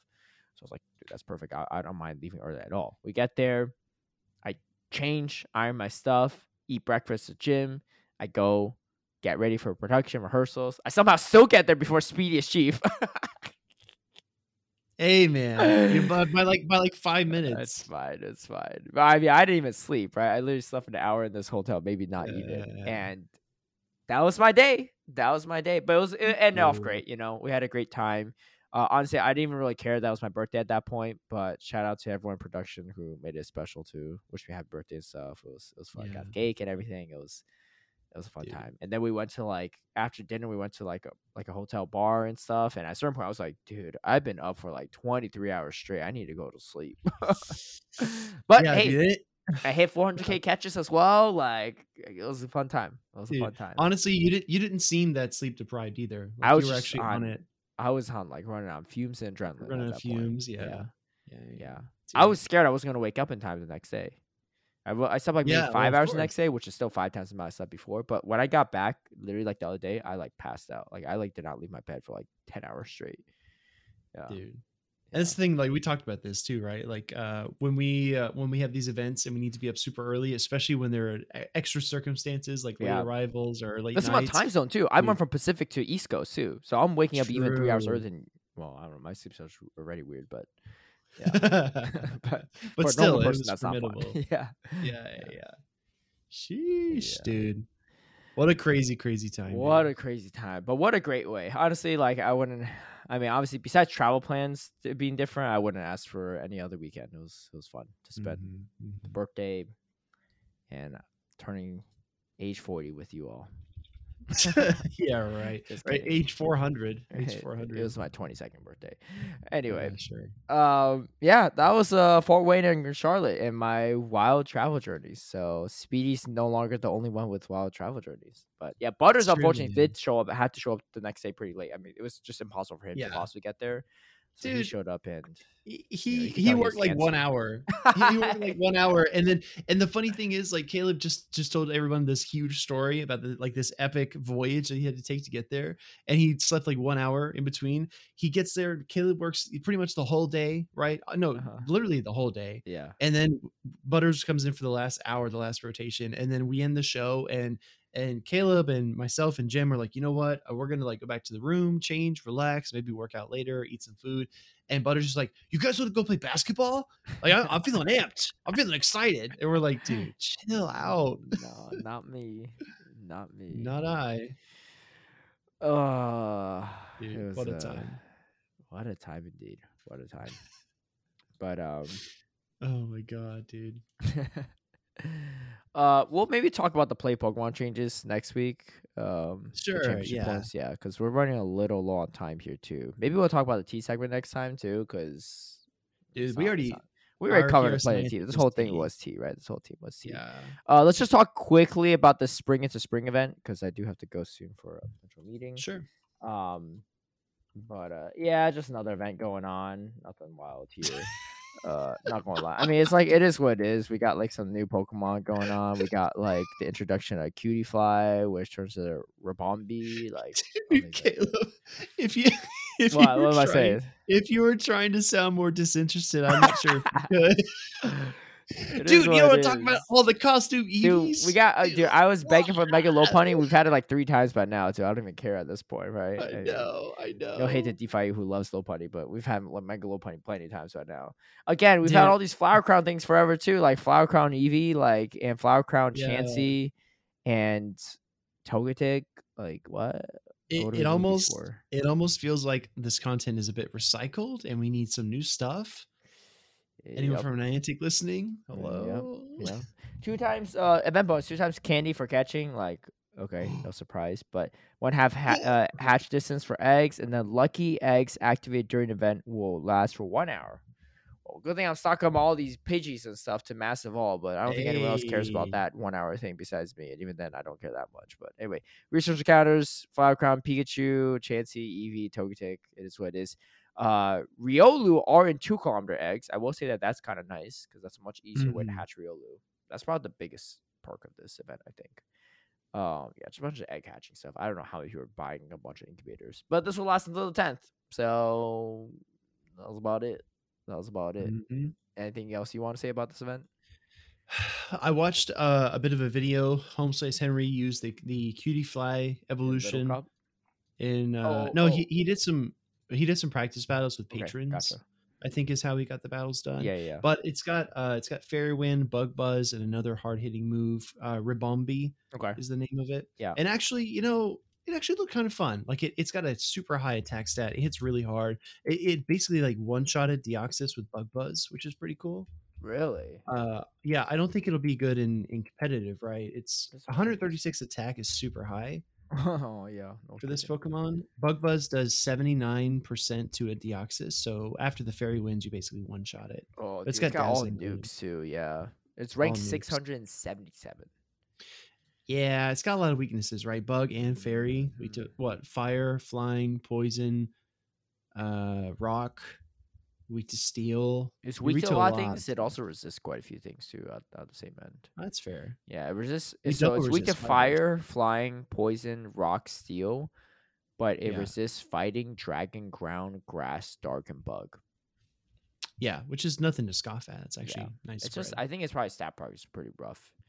yeah, Beats uh Obstagoon, 16 Altaria. Scrafty, Umbra, and Swampert somehow. yeah. It's less. it's less bulky than than Trev. I'll say that. How does it beat Swampert? Like, doesn't Swampert just one shot with a Hydro Cannon? Like, I don't even know how that works. uh, Hydro Cannon does about sixty four percent. Oh, so it's not that classic. So It loses the two shields, so but yeah, it's straight bug buzzes to win, but it's only three turns different. So if the Swampert has two mud shots, you're SOL. As they should I run in Hartford, Connecticut? Oh, dude, you're not gonna do that. Come on. you never know. You never know. You know, I'm gonna run some wild stuff. Ooh, Um, you know, that. To end it off, let's take a look at how many registrations. There's 128 when it started. I'm curious. Maybe, dude. maybe there'll be more since then. Here's actually this is the last thing I'll leave you with the Rib- Ribombee thing. Mhm. It's actually almost identical to a Alolan Raichu. Both have about 136 attack, about 100 to 110 defense, and their stamina is like 108 to 115. oh, okay. So it's like identical to Ichu. It's still 128. I hope hopefully they didn't cap at 128. I hope Uh, not. everyone's saying 256, but I guess we'll find out more by the time this episode Mhm. drops. Yeah. So we shall see. Oh, one last question I was going to ask you. Yeah, go Dude, for it. Master League's not been treating me well, and I ain't spending no like 400k dust making a freaking Bronzor for a little league. Mm, Nope. What's your elo at? Dude, I have not played since uh before I left Mexico. So I'm still I'm still like veteran, like 2500. Dude, this is a close race. I'm veteran too. I'm 2570. There's people hitting legend. ac- I'm We're actually quite close. Yeah. This, Yeah. This is uh I might get my hair permed. Dude, we'll No. see. I don't know. I, I still need to step it up. I haven't played GBL in like four or five days. Well, you're not really missing out much, man. This comp, this, this, these cups have been wild. I mean, you know, I think Master League can be fun if you have the resources. I've been running some Yeah. stupid stuff. Yeah, yeah. I don't know. but uh, We'll see. all right, okay. Well, I guess the race is on. Oh, that does it about for us. Thank you all for joining in. You know, um, uh, hopefully this didn't sound too doom and gloomy, but we want to be honest with you on how we feel. You cursed us, Caleb. we got to be honest, you know. Hey, there might be some fellow Niantic staffers listening, and they want to hear our opinions on this too, right? Yeah. Um, but I am hopeful. I am hopeful. One last thing I will say, related to the shadow vent, Mhm. I was kind of lazy about it, right? I was like, how do you bank a radar, right? How do you bank a radar for it? Because right now you can't bank radars like you used to. So here's Yeah. how you do it. Apparently, what you need to do, and I'll send you a picture of this graphic too. It's Okay. kind of too long to post on the um, YouTube version, but essentially what you do is they used to be able to bank radars, like super radars. You can't do that anymore. The only way you bank it now is you have to, if you get that shadow quest line, you cannot get past the first page. Do not complete the first page, and you have to leave at least one encounter or like one reward around, right? Um, unclaimed. You have to leave at least one reward unclaimed. You can finish the quest line Okay. because you should like you know walk, earn two candies with your Pokemon, defeat three shadow Pokemon, stuff like that. Purify one Pokemon, stuff like that, right? Like uh, like, but you can't get past it, and that way, when the next time there's a rock event that comes around, that next quest line will start if you're still on page one of Oh, the previous okay. months. Or So you stack the quest lines. you stack the do it. quest line because you can't Oh. possibly stack the actual radar anymore without completing the quest. So you stack the quest line Oh. so that let's say if you want Regirock comes around, you do all your quest lines all at once and you spend all your radars at once. That's how you do it. So I was uh, so I Okay. finally read up on it, but it was I finally figured out how to do it, but it was like after like it was like during this past rocket event and I Mhm. trolled so hard that I did not do my previous radars event because I was already on step five, right? So I couldn't bank it. So I need to finish that one to do this one, right? Because I didn't know about this until like until recently. Yeah. So I'm literally at Fort Wayne with Butters backstage. I'm like, dude, watch what I'm catching right. He's like, Shadow Regis. I was like, the rock event's over. I was like, I said, Butters, I trolled so hard, man. Like, I need to clear this one, and I don't think I get the rate research for the last one because the rocket Shadow event's over, right? The two, the week or so event we had. Thankfully, Niantic coded it so that you still get the new research after you complete it.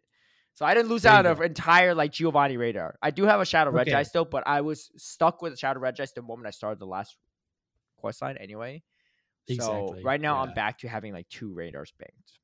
So I could get a max okay. of three Regirocks if I want to. I don't know if I really want to or not. Regirocks is just like I don't know. Yeah. Yeah. I think it's the best of the trio. It is the best right. of the trio, but like is it like really worthwhile to have more than one? I don't know. Yeah. Well, I think that's a huge treat for everybody that stayed until the end. You know, we're like just over two hours True. in.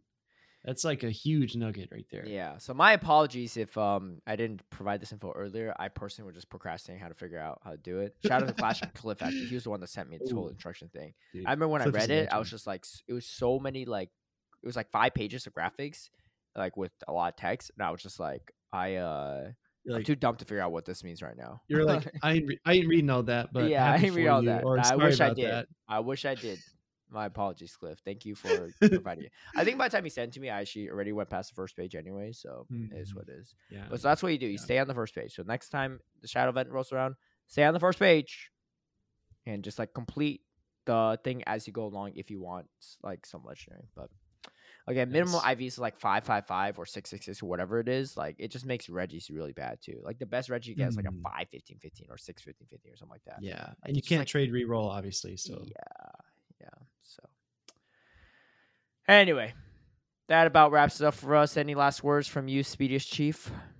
no, dude, just wanted to say uh, it was really exciting to uh, to cast in Fort Wayne. Had a good time seeing you there, and um, obviously we can't reveal too much about future schedules, but hopefully I'll be seeing you again soon. Wink, wink. Uh, maybe even you know somewhere far away. Hopefully, hopefully. Hey, we got a cast together too, which we haven't done since almost a year ago in E EUIC, and it was a fun Dude, time. I know It was a fun time. a year. I feel like the I feel like us doing podcasts together makes it actually pretty seamless. Because when I cast with you, I was like, dude, this is easy. Like it's not like it didn't feel awkward at yeah. all, right? Oh yeah, of course. Uh, I mean, and Jim was fun to cast with too, because I've only casted with him at ADL once, and that was it. But again, Yeah. like I felt like our connection was like seamless. Um, Yeah, agreed. It, you, it was kind of like NAIC last year, right? You could just kind of step in. Yes, that's true. Actually, NAIC, flows. I guess, was the true last time. Yeah, yeah. It just kind of got to- flows. we yeah. So I got lucky. I got to cast with everyone that weekend. I guess. Yeah, Yeah. yeah, is so sick. Dude. Jim is actually really good. Oh, he's I great. Yeah. Oh he's no. very, he's His very commentary good. good. He's very composed too. Mhm. Like, um, people don't know this, but as Charlotte, his he had really bad like allergies, like seasonal allergies with the pollen, whatever there, and he was like just on death's door. Not really, like not that severe, but he was like dying. Like he was very congested. Yeah, He had to blow his nose a lot. He felt awful, right? Especially on day one. yeah. And I was telling him, I was like, dude, I couldn't even tell, right? I Yeah, not even tell. He's- exactly. Yeah, True professional. Exactly. dude, his fits are also wild, dude. I'm Dude, hitting I up my suit guy this Friday, man. I'm telling you, my suit guy, he's only open from Friday till Monday these days for some Uh. reason. And I had back to back regionals, so I couldn't go two weeks ago in Charlotte. I couldn't go last weekend in Fort Wayne. I need to get- upgrade my suits, right? I'm going to my Yeah. suit guy. I'm getting at least two suits Right. because Jim Lawson, wholesome underscore, has like 14 suits right now and counting. Dude, he literally had 12 in. Vancouver. He's already up two more since then. Dude. Man's a madman. He's He even has is. He is. Pokemon pins to match his suit. Like it's Dude, He he's a he's our Pokemon fashion icon. dude, man. you get the the rock golden chain, right? I'm lucky I didn't have to sit next to him most of the weekend. You had to, right? I'm like, dude, I'm I'm looking bad, right? Dude, I usually one- got of like two these- of butters next to me, like ain't no problem, right? That guy's just doing his thing, right? He's more Dude, worried about the these pin game than the suit game, which is fine with we, me. we all we all need to show up wearing turtlenecks like Jim to one of these regionals, dude. That'd be so funny. I need to try. Tur- I haven't worn turtlenecks since I was a kid, so I need Yeah. to try that. Um, fun story: When I was a kid, I thought I looked so cool in a turtleneck. I had a bright orange one and a bright white one. I probably looked like a clown, but I thought it looked so cool. So we'll see. Hey man, it's it's all about the confidence. That's what it's about. yeah, it's getting. Dude, I was gonna say it's kind of getting warmer here, so I won't. See, I won't wear it at home. But like, it's actually kind of cold still in LA. I don't know, dude. Weather Right. this year is climate change or what, but something's bad. It's whack, yeah. Yeah. Guess the weather in LA right now. It is 11 Um, a.m. It's 11. 55 degrees. Oh no, yeah, it's a little too much. 64. 64. Okay. 64 is Well, still pretty shoot, chilly. It's supposed to be like 70 something all year round, right? It's LA. Yeah, yeah, yeah. Well, uh, you're just a few degrees off. You'll warm up, I'm sure. Yeah.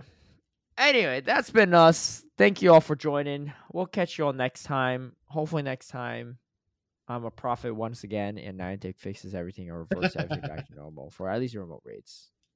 see how. Please, We'll see how it goes. please. Anyway, catch you all later and have a good one. Peace. See ya.